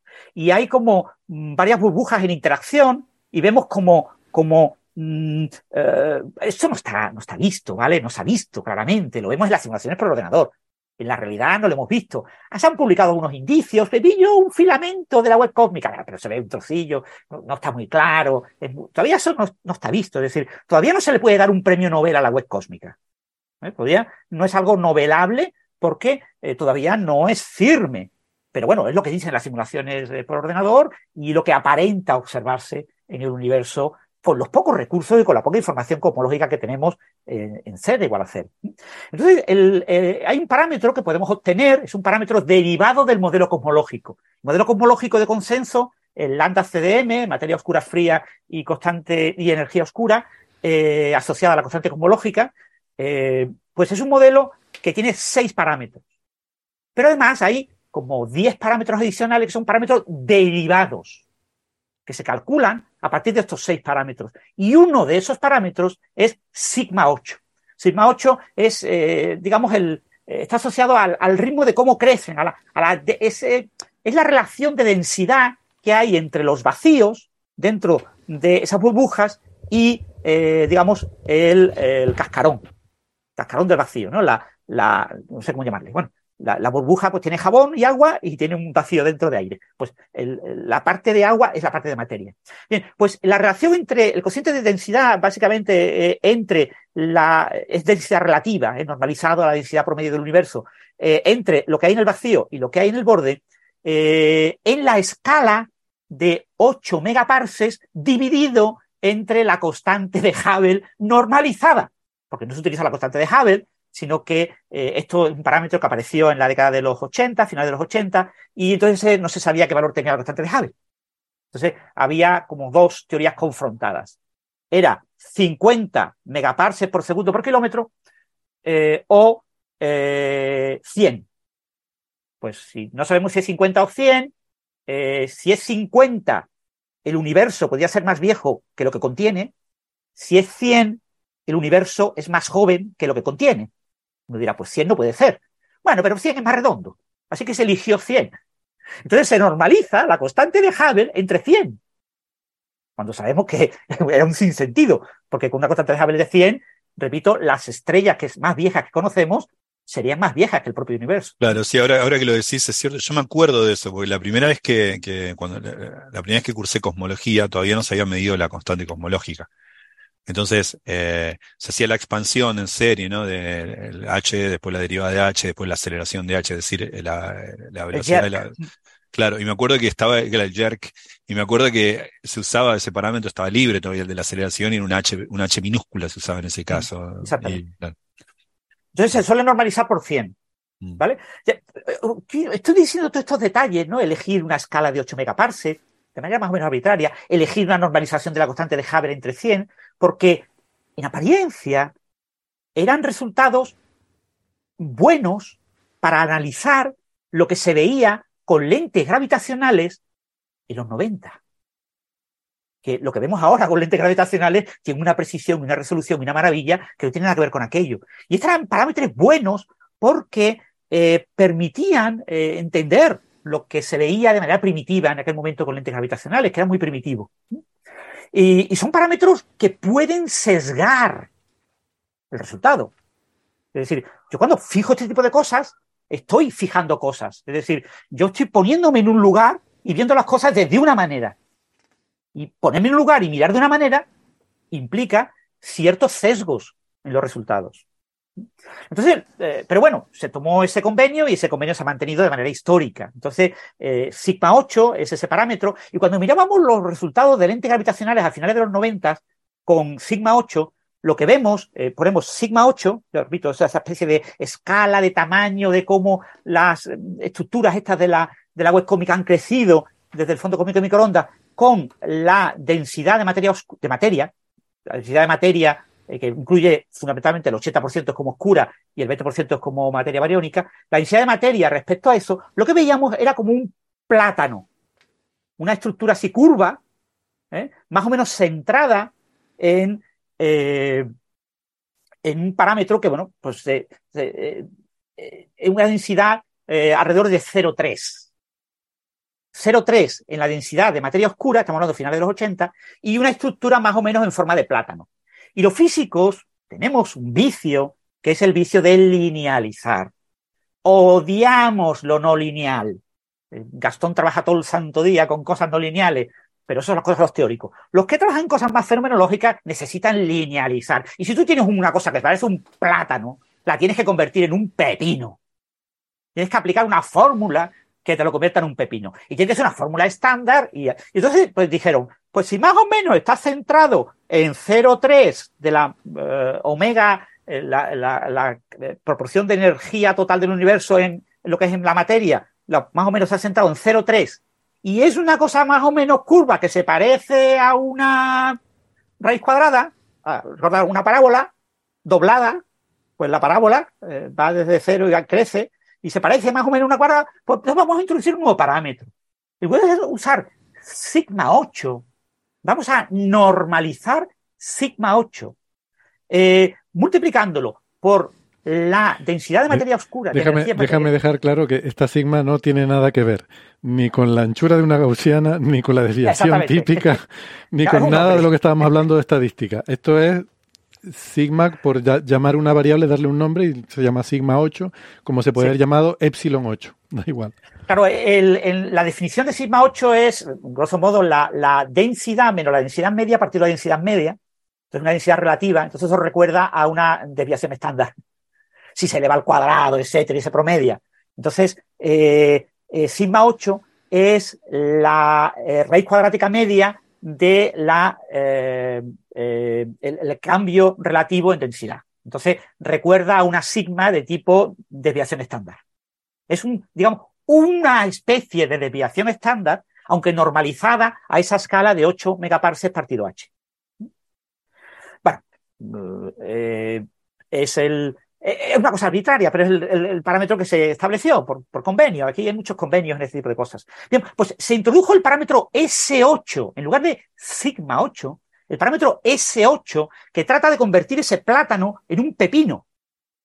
Entonces lo que hace es multiplicar sigma 8 por eh, la densidad de omega de masa, la cantidad, la proporción de la energía total del universo que es masa, partido 0.3, porque en aquel momento parecía estar centrado el plátano en 0.3, y aplicándole la raíz cuadrada, porque en aquel momento el plátano parecía tener la forma que recordaba a una raíz cuadrada. Recordar, estamos tomando un parámetro que tiene una cantidad de sesgos observacionales terribles. ¿Vale? S8. Es decir, hay una serie de decisiones de carácter histórico que hacen que este parámetro, si yo lo defino ahora, yo no tomaría, no normalizaría respecto a h minúscula con 100, sino pondría pues del orden de 70. Si el cosmos, si el, fondo de microondas habla de 67, eh, si las medidas con supernovas hablan de 73, 74, pondría más o menos 70. Eh, eh, mm, el centro de ese plátano, calculado en la actualidad, no está en 0,3, pondría el valor que sale, que no es 0,3. Eh, no es una raíz cuadrada, pues pondría un ajuste con una potencia. Es decir, yo ahora lo haría de una manera completamente distinta y obtendría un parámetro que ya hay gente que lo ha usado, que no presenta ningún problema de anomalías cósmicas.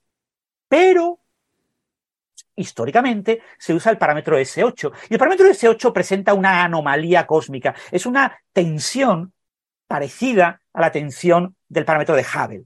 ¿eh? En el caso del parámetro de Hubble es que las medidas que se obtienen en Z pequeño, eh, pues dan un valor más grande que las medidas basadas en extrapolar con un modelo teórico eh, lo que se observa en el fondo cósmico de microondas. Pues aquí tenemos un resultado parecido. El valor extrapolado desde el fondo cósmico de microondas para este parámetro, el parámetro de C8, es un parámetro que difiere a unas tres sigmas, no llega a tres sigmas, pero depende de cómo lo hagas, como además hay diferentes instrumentos y diferentes catálogos, si incluso combina varios catálogos y juegas y magreas con los datos, y a, los físicos nos encanta magrear datos, para, pues se puede estirar hasta unas cuatro y pico sigmas de significación estadística. Pero bueno, en principio, si no magreamos mucho, tenemos unas casi tres sigmas de eh, significación estadística de que hay una anomalía entre el parámetro S8 calculado con lo que vemos en los catálogos galácticos, que está extremadamente sesgado, con un parámetro que está extremadamente sesgado por la historia de la cosmología, si lo comparamos con la predicción del modelo cosmológico de consenso. Entonces hay una serie de personas, una serie de físicos, una serie de astrofísicos, una serie de cosmólogos que se llenan la boca afirmando que si podemos hacer modificaciones del modelo cosmológico de consenso añadiendo un parámetro de los seis, añadir un séptimo parámetro, que hay varias maneras de hacerlo, logro rebajar la tensión del parámetro de C8 hasta que prácticamente desaparezca y se quede en menos de una sigma de significación. Entonces ellos, algunos, como este señor, que como bien ha dicho Héctor, eh, se llama, eh, ¿cómo, has dicho? ¿Nuen? Nuen, Nuen, como si fuera Nuen, algo así. Nuen, venga, pues este señor Nuen dice, yo soy capaz de eliminar esta tensión en ese 8. Pero no solo soy capaz de eliminar esta tensión en ese 8, sino que soy capaz de descubrir con mi eh, pequeña modificación del modelo cosmológico de consenso, que el modelo cosmológico de consenso está mal. Pero no solo, no me puedo quedar ahí. Yo soy Nuen, soy Nuen. Y como soy Nuen, afirmo que la teoría general de la relatividad de Einstein está mal. He comprobado en un artículo publicado en Physical Review Letters que Einstein está equivocado. Y lo digo. Y me quedo tan chaspancho. Y que los revisores de Physical Review Letters se lo traguen. Y eso es lo que nos ha dicho el NUEN este. Nos ha dicho que añadir un parámetro al modelo cosmológico de consenso que permite ajustar muchas cosas, por ejemplo, ajustar esta tensión y evitarla, pues eh, me permite además eh, obtener una nueva teoría de la gravitación. Porque si yo lo ajusto añadiendo, modificando el modelo cosmológico de consenso, como el modelo cosmológico de consenso es una predicción de la teoría de la relatividad aplicada a la cosmología, pues tiene que existir una teoría de la gravitación que conduzca a mi modelo modificado.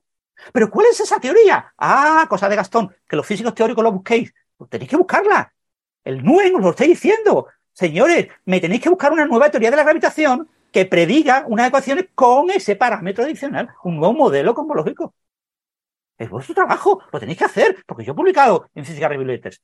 fijaros lo que estamos diciendo. Pues entonces este artículo, resumido, ¿vale? O sea, este artículo en los medios se ha comentado como que se ha vuelto a demostrar que Einstein está equivocado, este señor tiene un vídeo en YouTube en el que le entrevistan y bueno, no, bueno, no, esto es observacional, ¿eh? Que sepáis que yo, mm, esto fue una sorpresa para mí, yo no me lo esperaba, yo no estaba buscando este, este estudio, nosotros estábamos estudiando otra cosa y nos salió esto, yo me quedé sorprendido, me quedé fascinado, me explotó la cabeza, dije, esto no puede ser, estamos demostrando que Einstein está equivocado, esto no puede ser, pero es que es lo que es, así que no me queda otro remedio que publicarlo, lo he publicado en PRL, estoy súper contento, pero tenemos que seguir estudiando, que sepáis que todavía no, no hemos matado a Einstein, tenemos que seguir estudiando, pero todo apunta a que los teóricos me tienen que presentar el modelo que deduzca lo mío. Y eso es lo que nos dice. Entonces, ha introducido, ¿qué, ha introducido él? Pues le ha dicho, vamos a meter un nuevo parámetro. ¿Qué parámetro vamos a meter? Vamos a modificar sigma 8. En sigma 8, vamos, hay una cosa que ha dicho, ya ha dicho otra gente, en lugar de ajustar con los datos observacionales de galaxias sigma 8, ajustan sigma 8 multiplicado por un factor, un factor f.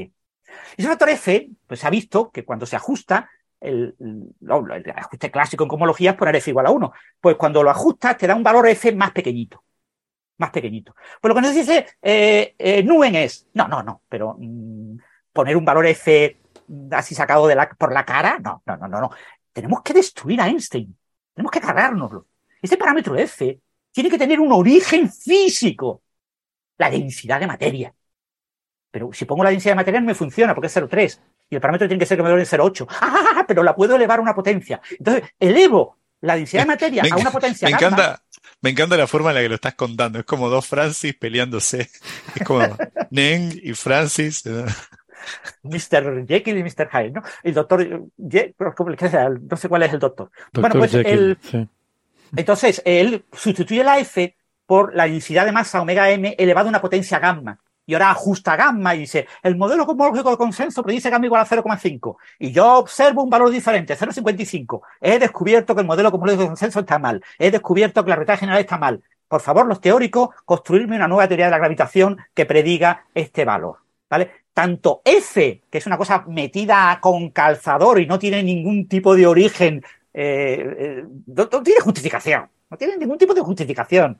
Y no digamos ya la potencia gamma, que él ha calculado y estimado con varios catálogos galácticos. Ni de hecho la propia mm, eh, tensión de S8 es muy discutible, porque se puede redefinir un concepto, digamos, un S8 renovado, hablando de un S12, eh, que no presenta la desviación. Es decir, aquí tenemos tal cantidad de sesgos teóricos y de sesgos históricos y de movida que nos meten una enorme cantidad de ruido pero que se acaban publicando en un PRL y acaban generando un gran eco mediático. Entonces yo lo que quiero dejar claro a los oyentes es que la, la diferencia entre la tensión de, de Hubble y la tensión S8 es una diferencia de principio. En S8 está muy claro que hay mucha sistemática metida, obvia, trivial, histórica. En, en la constante de Hubble no está tan claro que haya esos sesgos y ahí podemos hablar de una tensión que tiene mejor pinta, pero que esto es una cosa absolutamente irrelevante. Yo pido perdón a todos los cosmólogos y astrofísicos porque siempre que comento este tipo de temas, comento temas para criticarlos y, y como cargarme a la gente y todo el mundo dirá, pero Francis, tú no tienes ni tú no eres cosmólogo, tú no eres astrofísico, ¿cómo te pones a decir esas cosas? Tú no entiendes que esto es lo que tenemos que hacer. Pero mm, la realidad es que eh, la gente cuando eh, genera grandes noticias mediáticas muchas veces es por ese tipo de asuntos.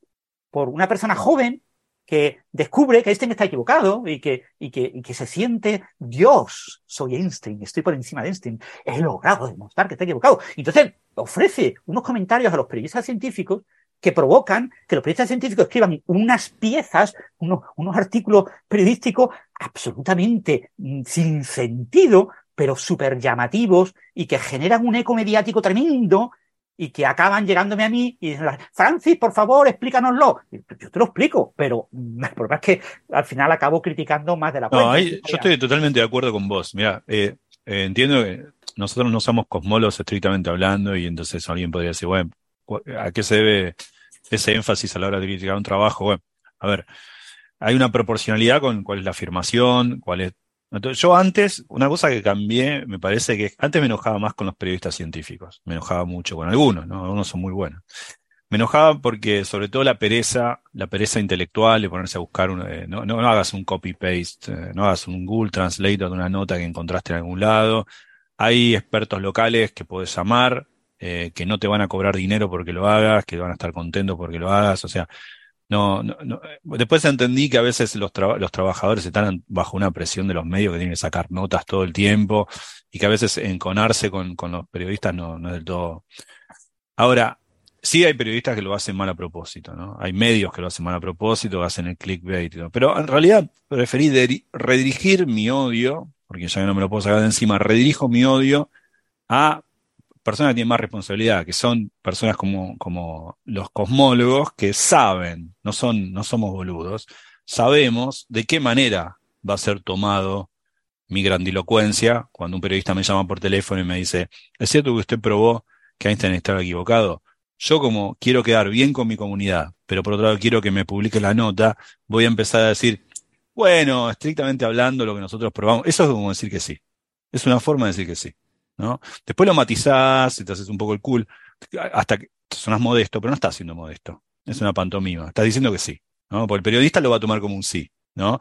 Lo va a tomar como que sí, pero soy modesto. Entonces hay una falta de responsabilidad. a la hora de hacer las notas de prensa, que, que se ve acá y que nace el renuevo de, esa, de, ese, de, de ese clickbait. No es el periodista necesariamente, es la conjunción del periodista y el científico, el frontman o frontwoman de esta colaboración. En este caso, el hongo este, no sé cómo se dice. Eh, a mí me parece que, que, hay que redirigir el odio a nuestros colegas, ¿no? en algún sentido. Porque no podemos no, como, a mí lo que me hizo cambiar la opinión, un, un punto de inflexión eh, fue el, el del wormhole ese. Hemos hecho un wormhole. Ahí son los científicos los que fueron irresponsables de cómo transmitirlo. Cuanta también quiere vender, eh, Cuanta es un medio muy bueno, pero que también tiene muchos errores. Eh, no errores de que hay cosas que están mal, hay, hay errores eh, éticos, me parece a mí, de comunicación. Y ahí, pero ahí los que fallaron, uno miraba los videos y miraba a los colegas diciendo, ¿para qué lo contás así? Si sabes que lo, lo, no, la gente lo va a tomar de otra manera. Hay una falta de responsabilidad de los científicos en ese caso. ¿no? Y este es un caso. Einstein is wrong, hay muchas maneras de decirlo, no hace falta ponerlo en el frontispicio de tu paper, y no es lo que hay que. Uno, puede ser más cuidadoso, los científicos, digo. Sí, esto es un investigador, un postdoc relativamente joven y probablemente pues este mediático le viene muy bien pues para estabilizarse y conseguir plazas y cosas por el estilo, ¿no? También hay que entender que interesa hacer este tipo de cosas. Pero os digo, a nivel de medios se ha contado fatal la noticia para lo que hacen, que es pues, calcular es un exponente extremadamente ficticio y, y, y lo ajustan con los datos eh, observacionales de unos catálogos y poco más. Que eso técnicamente requiere mucho trabajo y, no es trivial. Pero el problema es eso que eh, un trabajo como muy técnico y con muy pocas implicaciones, porque probablemente la mayor parte de los cosmólogos ni se lea este artículo ni considere este artículo algo que merezca la pena leerse. Yo, bueno, al respecto de esto pienso que hay algo también de cultura científica que hay que intentar promover, ¿no? Porque el problema es que el, el público general sigue siendo sensible a estos clickbaits, esto Einstein estaba equivocado y tal, y eso es, eso es lo que genera toda esta retroalimentación. O sea, es un problema social realmente de cultura, de entender que lo que diga un paper no es la verdad científica absoluta. Y bueno, pues para eso estamos aquí, por eso hay que sacar estos papers y criticarlos y comentarlos, ¿no? A veces hablamos de ruido también. A veces hay gente que dice, pero si este artículo es tan malo, ¿por qué se tiran una hora hablando de él? Bueno, porque a lo mejor es interesante, aunque sea malo, y porque a lo mejor hay lecciones que aprender sobre cómo no hacer las cosas. O sea, no solo hay que aprender sobre cómo hacer las cosas, sino también cómo, cómo no hacerlas. Y a veces hay muchas cosas que hay que criticar y, y no, no pasa nada por ello, ¿no? Y tampoco creo que, que sea válida la falacia de autoridad inversa, en el sentido de, si no eres cosmólogo, ¿qué haces tú criticando a un cosmólogo? Mira, yo puedo criticar a quien me dé la gana. Eh, faltaría más, ¿no? No soy futbolista y todo el mundo eh, se pone claro. a criticar eh, que fulanito jugó mal, que falló un gol fácil, o, o todos somos seleccionadores y, y, decimos quién debería ir a la selección y jugar. Nadie dice, ¿usted dónde tiene el título de entrenador? Para ver por qué está criticando al seleccionador. Hombre. Eh, no, evidentemente criticar es más fácil que hacer un paper, sí, pero bueno, pero para eso estamos aquí.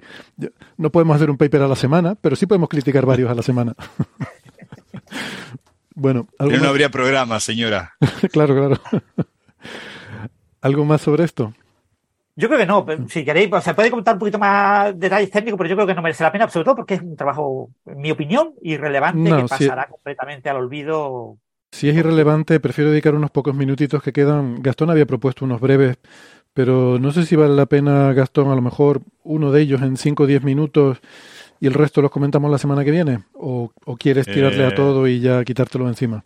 No, no puedo contar uno. Eh, había, había contado, solamente en realidad, eh, por ejemplo, una de las cosas importantes de lo que contó Francis es un poco, entre tantas otras cosas, explicamos lo que es S8. Después podemos criticar este paper, pero también sale como byproduct el hecho de que, bueno, estamos discutiendo que es S8, la definición de diferentes eh, parámetros cosmológicos que se sabía en los 90, que se, que se supo a partir del 98 y así. Mm. Lo mismo pasa acá, digamos. Estos trabajos, voy a, voy a mencionar uno de los briefs que contaba el otro día. Esta, es, ayer pasaron tantas cosas en el cielo, señor, sépalo, y en, en los aceleradores de partículas. El, el, programa que viene vamos a tener más problemas, porque tenemos que meter sí. lo que pasó ayer, que no lo estamos contando y nos estamos cosiendo la boca. porque Ya, ya no, mencioné al principio lo de alfa y, y, cómo cae la antimateria, que quiero hablarlo la semana que viene. A mí por ejemplo, por ejemplo, si no hay un montón de cosas hermosas, la precesión del Jetson M87. O sea, un montón de cosas pasaron ayer. Ayer, ayer, en Nature ayer. Bueno, sí. Ah, voy a guardarme otro beef, así voy a contar solamente uno, que es un paper que, que salió en Nature, en, en Nature el, el, 14 de septiembre, el 14 de hace poco, Eh, el primer autor es Mondal. En realidad no es un paper, el autor es Mondal, no, es un paper, es, es, una especie de perspectiva sobre lo que uno esperaría de la línea de 21 centímetros, ¿no? Eh, ¿Qué es la línea de 21 centímetros? La línea de 21 centímetros es, eh, ahora vamos a explicar por qué se llama línea de 21 centímetros, aunque no lo vemos en 21 centímetros. Es la, refiere a la longitud de onda, más precisamente creo que es 21,1, 21,1. Eh, bueno, en el universo local sí se ve a 21 centímetros. Exacto, en el universo central sí, en el universo local sí. Es, es una línea, además, que muy, de mucho, mucho interés para dos cosas muy fascinantes, en cosmología y en SETI. Sí, sí. Y, en, astrofísica cercana también, astrofísica intergaláctica, pero de galaxias cercanas. Por ejemplo, con, esta línea se mide la, por ejemplo, la rotación de curvas, eh, la, curva de rotación de galaxias es una forma de medirla, por ejemplo. Eh, la línea de 21 centímetros. La señal wow era una señal en la señal wow, claro, exacto, cierto. Es una, es una línea, es una transición eh, hiperfina del hidrógeno. hiperfina significa eh, eh, no corresponde un salto de un nivel de, atómico a otro, de una órbita a otra, sino es cuando el, hidrógeno, la materia más, el átomo más simple que tenemos, hidrógeno neutro, ¿no? Es un protón y un, y un electrón y tienen un spin cada uno, un medio cada uno. Y entonces los dos spins pueden estar alineados o eh, en contra. Cuando, cuando el, se da esa transición, es decir, cuando el estado original del hidrógeno tiene el spin del electrón alineado al spin del, protón, hay un flip, hay un cambio de, giro, de, dirección del spin del electrón que ahora pasa a estar opuesto al del protón, y eso emite en una frecuencia muy precisa, cuya longitud de onda es 21 centímetros. Esa frecuencia, no me acuerdo, pero es 1,42 GHz, 1,43 GHz, algo así. Y eso en la longitud de onda es fácil hacer la cuenta de servilleta, velocidad de la luz es 299.792,48 kilómetros, eh, eh, kilómetros por segundo, 300.000 kilómetros por segundo. Entonces, eh, uno hace la cuenta y eso da como que la, la longitud de onda es algo así como 21,106 centímetros. Entonces, esa es la, línea de 21 centímetros, también se llama a veces H1. ¿eh? Es una, un 1 mayúscula, eh, romano. Bueno, eso se usa mucho, se usa, como decía, para medir eh, esa, pequeñas variaciones en esa frecuencia. se pueden usar como efecto Doppler para medir curva de rotación de galaxias, para SETI, el efecto, el, el, el, el evento WOW, un montón de cosas, pero en particular se puede usar para hacer cosmología. ¿Por qué? Porque como es una transición del hidrógeno, muy atrás en el tiempo, había solo hidrógeno y helio en el universo. Olvidémonos del litio y el berilio, que son los, los, primos lejanos, que estaban por ahí también, pero son muy poquitos. Era mucho hidrógeno y bastante helio. Entonces, eh, hay toda una época en el universo que dura centenares de millones de años, que es desde la recombinación, ¿qué quiere decir la recombinación? Un pésimo nombre, la combinación, que cuando se formó se formaron los átomos neutros, el hidrógeno neutro. De la recombinación hasta los primeros cientos de millones de años, no hubo astros en el universo. Durante cientos de millones de años, el universo estuvo vacío prácticamente de astros, no hubo astros, pero había cosas, había mucha luz, y había también, pero luz que no se ve, porque ya era, era transparente, había luz que de esta, la radiación cósmica de fondo, estaba navegando en el espacio, ahora ya un universo transparente, y nubes de hidrógeno y helio dando vueltas por ahí. Pero claro, ahora nubes de hidrógeno y helio que ya eran eh, neutras. Y pueden hacer esta transición. Eh, neutra significa el protón tenía un electrón al lado dando vueltas, así que pueden hacer esta transición. Así que se usa la línea de 21 centímetros para explorar toda esa época del universo, se llaman las Dark Ages, las eras oscuras o las épocas oscuras, donde no había estrellas que lo iluminaran, no había nada. La luz que venía era esa luz primigenia de, que quedó liberada después de, la recombinación, cuando el universo tenía 380.000 años, pero no había ningún astro generando luz. Se llaman las, las eras oscuras. El universo era oscuro. ¿Eh? Esa luz era, muy tenue, estaba por supuesto ahí, todavía la colectamos, pero no había luz, no había astros luminosos en el universo. Entonces, esa, esa, esas eras, ¿cómo, ¿cómo, sabemos de ellas? No tenemos nada que ver, aunque tengamos el mejor James Webb a la 4, eh, no vamos a ver nunca, porque no hay nada que ver ahí. Bueno, había hidrógeno, y había hidrógeno neutro, y había hidrógeno neutro emitiendo en esta frecuencia. Pero guarda, esta luz, esta frecuencia es 21 centímetros en el laboratorio hoy, la longitud de onda. Es la frecuencia de, como decía antes, no sé, 1,42 gigahertz. Pero en ese momento, por el universo se expandió. Entonces, así como se expandió el universo, la longitud de onda emitida en 21,106 centímetros, la longitud de onda en ese momento, se fue ampliando también, la longitud de onda se fue ampliando, la longitud de onda de esas ondas fueron creciendo, entonces la frecuencia fue bajando. Entonces hoy la, hoy la, hoy la recibimos en, en unos 200 Hz o, o 15 Hz, dependiendo en qué momento, porque las Dark Ages duraron cientos de millones de años, así que eso ya en sí mismo es todo un pedazo de historia cósmica.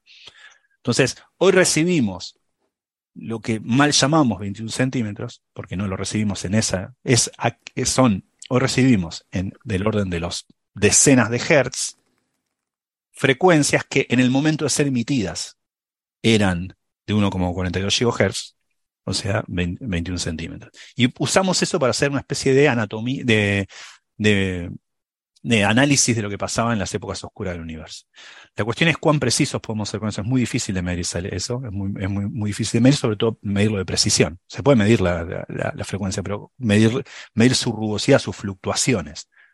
O sea, tratar de medir con tanta precisión esa radiación de 21 centímetros producida en todo el, en todo el espacio, en un, una gran porción del espacio proveniente del hidrógeno que estaba haciendo esa transición hiperfina en la época del, eh, oscuras del universo, hoy medirlo con radiofrecuencia, en la frecuencia en la que hoy tiene, del orden de unas decenas de hertz, y tratar de inferir con una, con una minuciosidad tal que puedes mirar la rugosidad, así como el análogo a, las fluctuaciones de la radiación cósmica de fondo, pero las fluctuaciones de las 21 centímetros. Y este paper en Nature, del 14 de septiembre, analiza un poco los prospects, las perspectivas de qué esperar para hacer una cosmología de precisión. Decime, Francis. Eh, dos cuestiones. La primera, eh, megahercios. Estás diciendo hercios y son megahercios. Ah, megahercios, sí.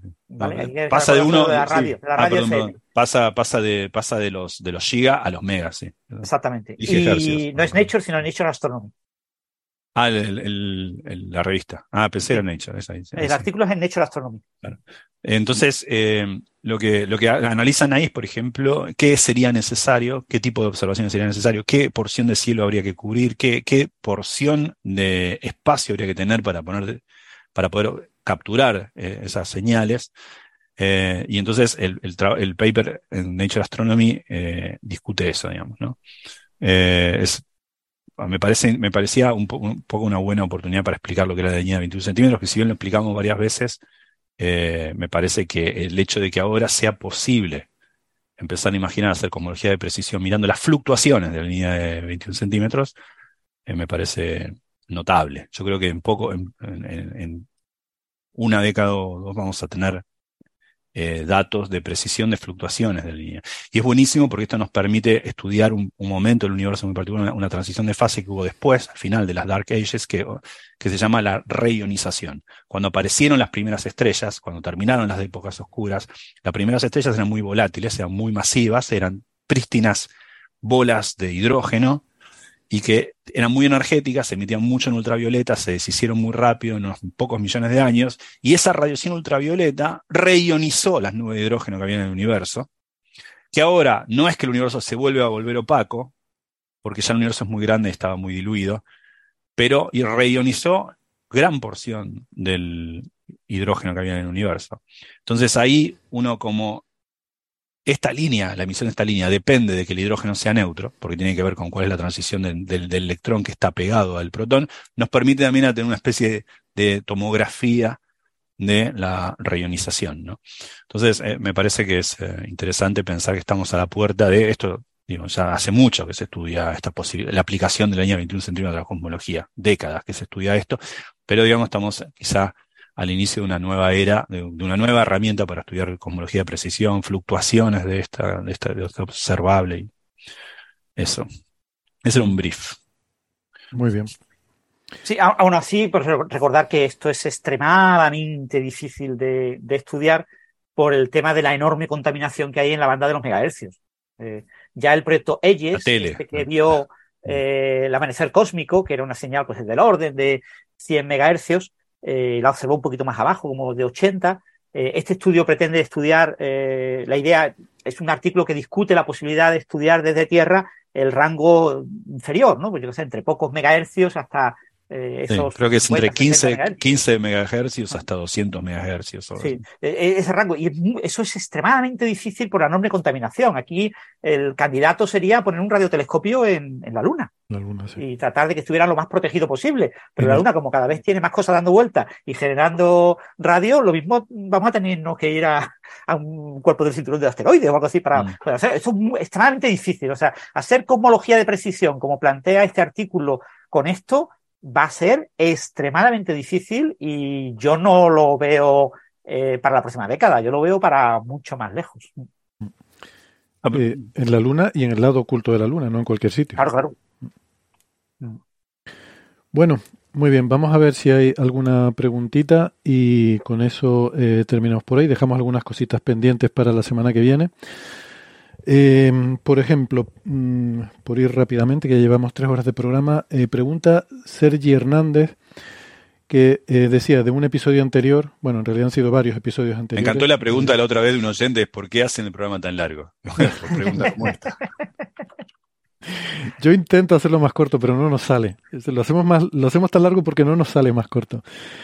Em, Bueno, ayer en, en Sevilla unos oyentes que estuvieron en la charla me dijeron que lo escuchan en el, en el coche y lo escuchan a trozos, lo Mm. van dejando con el podcast puesto en el coche y claro, como echan poco tiempo, muchas veces se quedan una hora, hora y media de programa y no pueden escucharlo completo porque después llega la semana siguiente y ya quieren estudiar el de la, eh, quieren escuchar el de la semana siguiente, con lo que siempre la parte final del podcast nunca la escuchan. se, le- se les mezcla, se le, bueno, siempre le pueden dar más rápido, ¿no? En el podcast se puede poner a mayor velocidad o, Yo lo hago. o dedicarle más tiempo. Es que vamos a ver, si, si se quiere, las cosas si se quieren hacer bien hay que dedicarles tiempo. Si uno quiere ser un cientófilo, tiene que echar el tiempo que hace falta. Si no, no te. no- luego llegamos a los exámenes y pasa lo que pasa. Bueno. Sergi Hernández preguntaba que eso, que en un episodio anterior, que yo aquí hago la acotación de que en realidad son varios, se habla de la constante de Hubble. Eh, según el fondo cósmico era de 67,5 y según la cosmología actual es de 73. Pregunta, ¿es posible que no haya contradicción y simplemente sea acelerado? ¿Quién quiere cogerla? ¿Acelerado? Por ejemplo, ¿Acelerado? por ejemplo, Gastón. Sí, porque yo, yo creo que se refiere a que la del fondo cósmico es como el universo primigenio y la eh, 73 es la actual. Pero claro, esos son los valores, ¿no? Eh, bueno, eh, Claro, medidos con, o sea, claro, eh, para los que los otros oyentes que no estén al tanto de que estamos hablando, es, eh, la constante de Hubble te dice cuán rápido se expande el universo. Una medida por Hubble muy mal, con un factor ocho veces más grande de lo que es, se creía que era como 500 eh, kilómetros por segundo por megaparsec. O sea, hay que irse a un megaparsec, son más o menos 3 millones de años luz, para mirar que ese punto del universo se está expandiendo respecto a vos a unos 70 kilómetros por segundo, más o menos. Bueno, acá discutimos el más o menos. ¿Por qué? Porque hoy la precisión, la cosmología llegó a tal precisión que ese más o menos uno se vuelve muy preciso.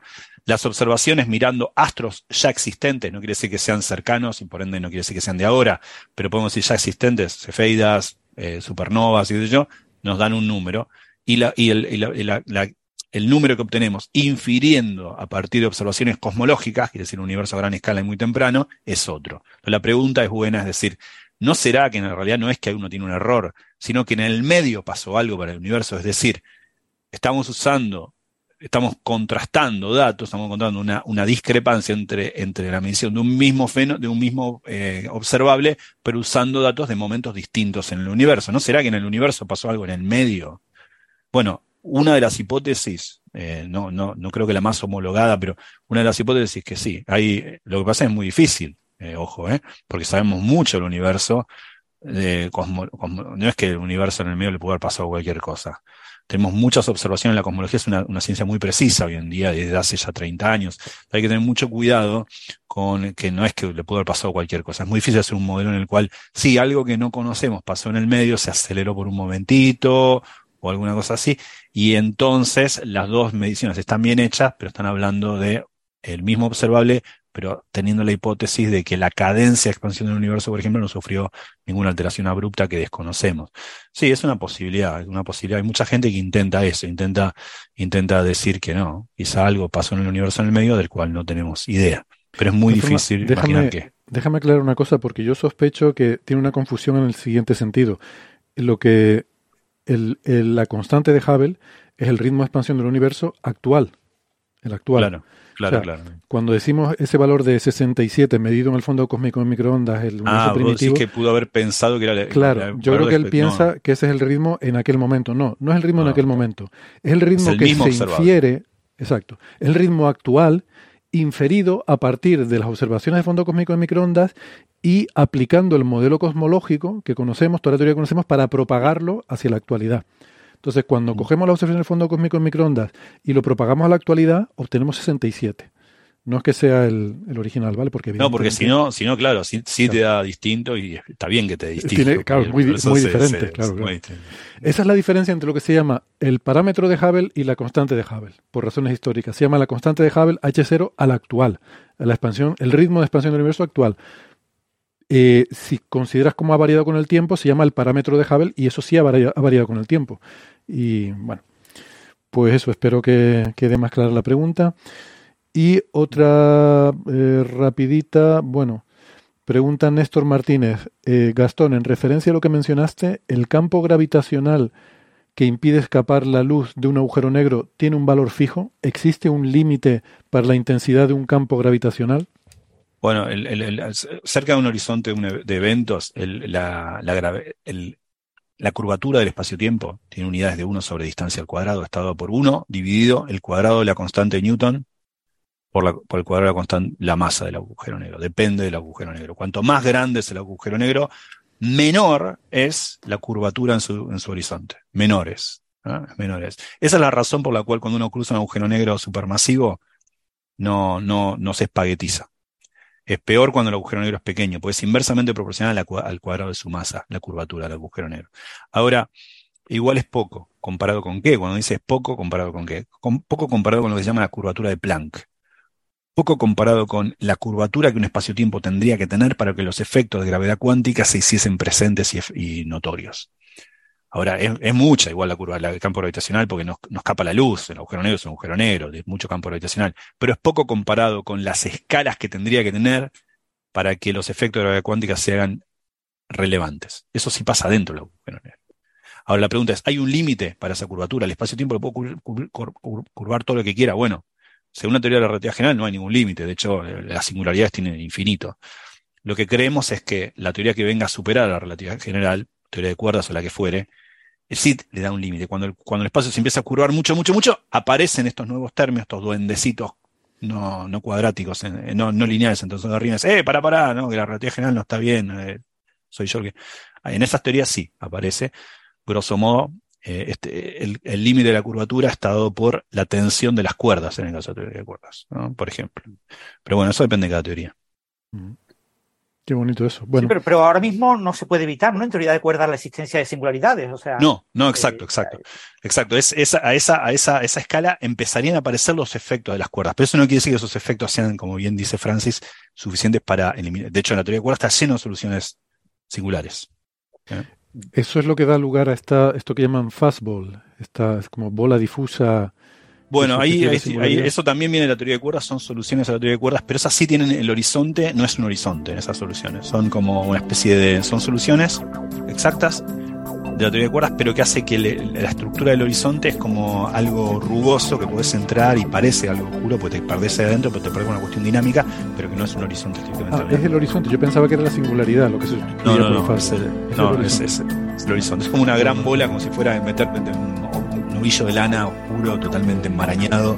Me cuesta salir, no es que es, es imposible. Son soluciones de Matur, Lunin, muchos físicos, te recuerdas, trabajaron mucho en ello. Muy bien. Bueno, muy bien, pues nada, con esto eh, terminamos el episodio de hoy. Muchas gracias por las preguntas, por habernos seguido hasta aquí a los oyentes. Gracias Francis Gastón, también a Alberto. Ha sido un placer. Nos vemos la semana que viene. Chao, chao, hasta la Chao, próxima. amigos.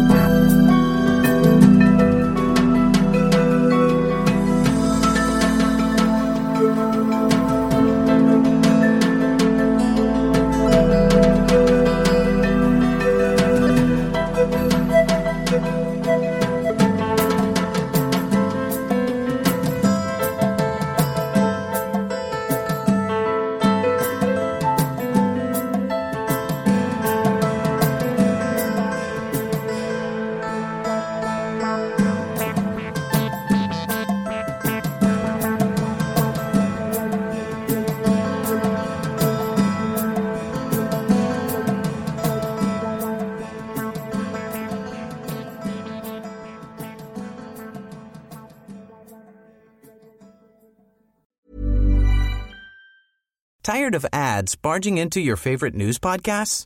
Good news. Ad-free listening is available on Amazon Music for all the music plus top podcasts included with your Prime membership. Stay up to date on everything newsworthy by downloading the Amazon Music app for free or go to amazon.com slash news ad free. That's amazon.com slash news ad free to catch up on the latest episodes without the ads.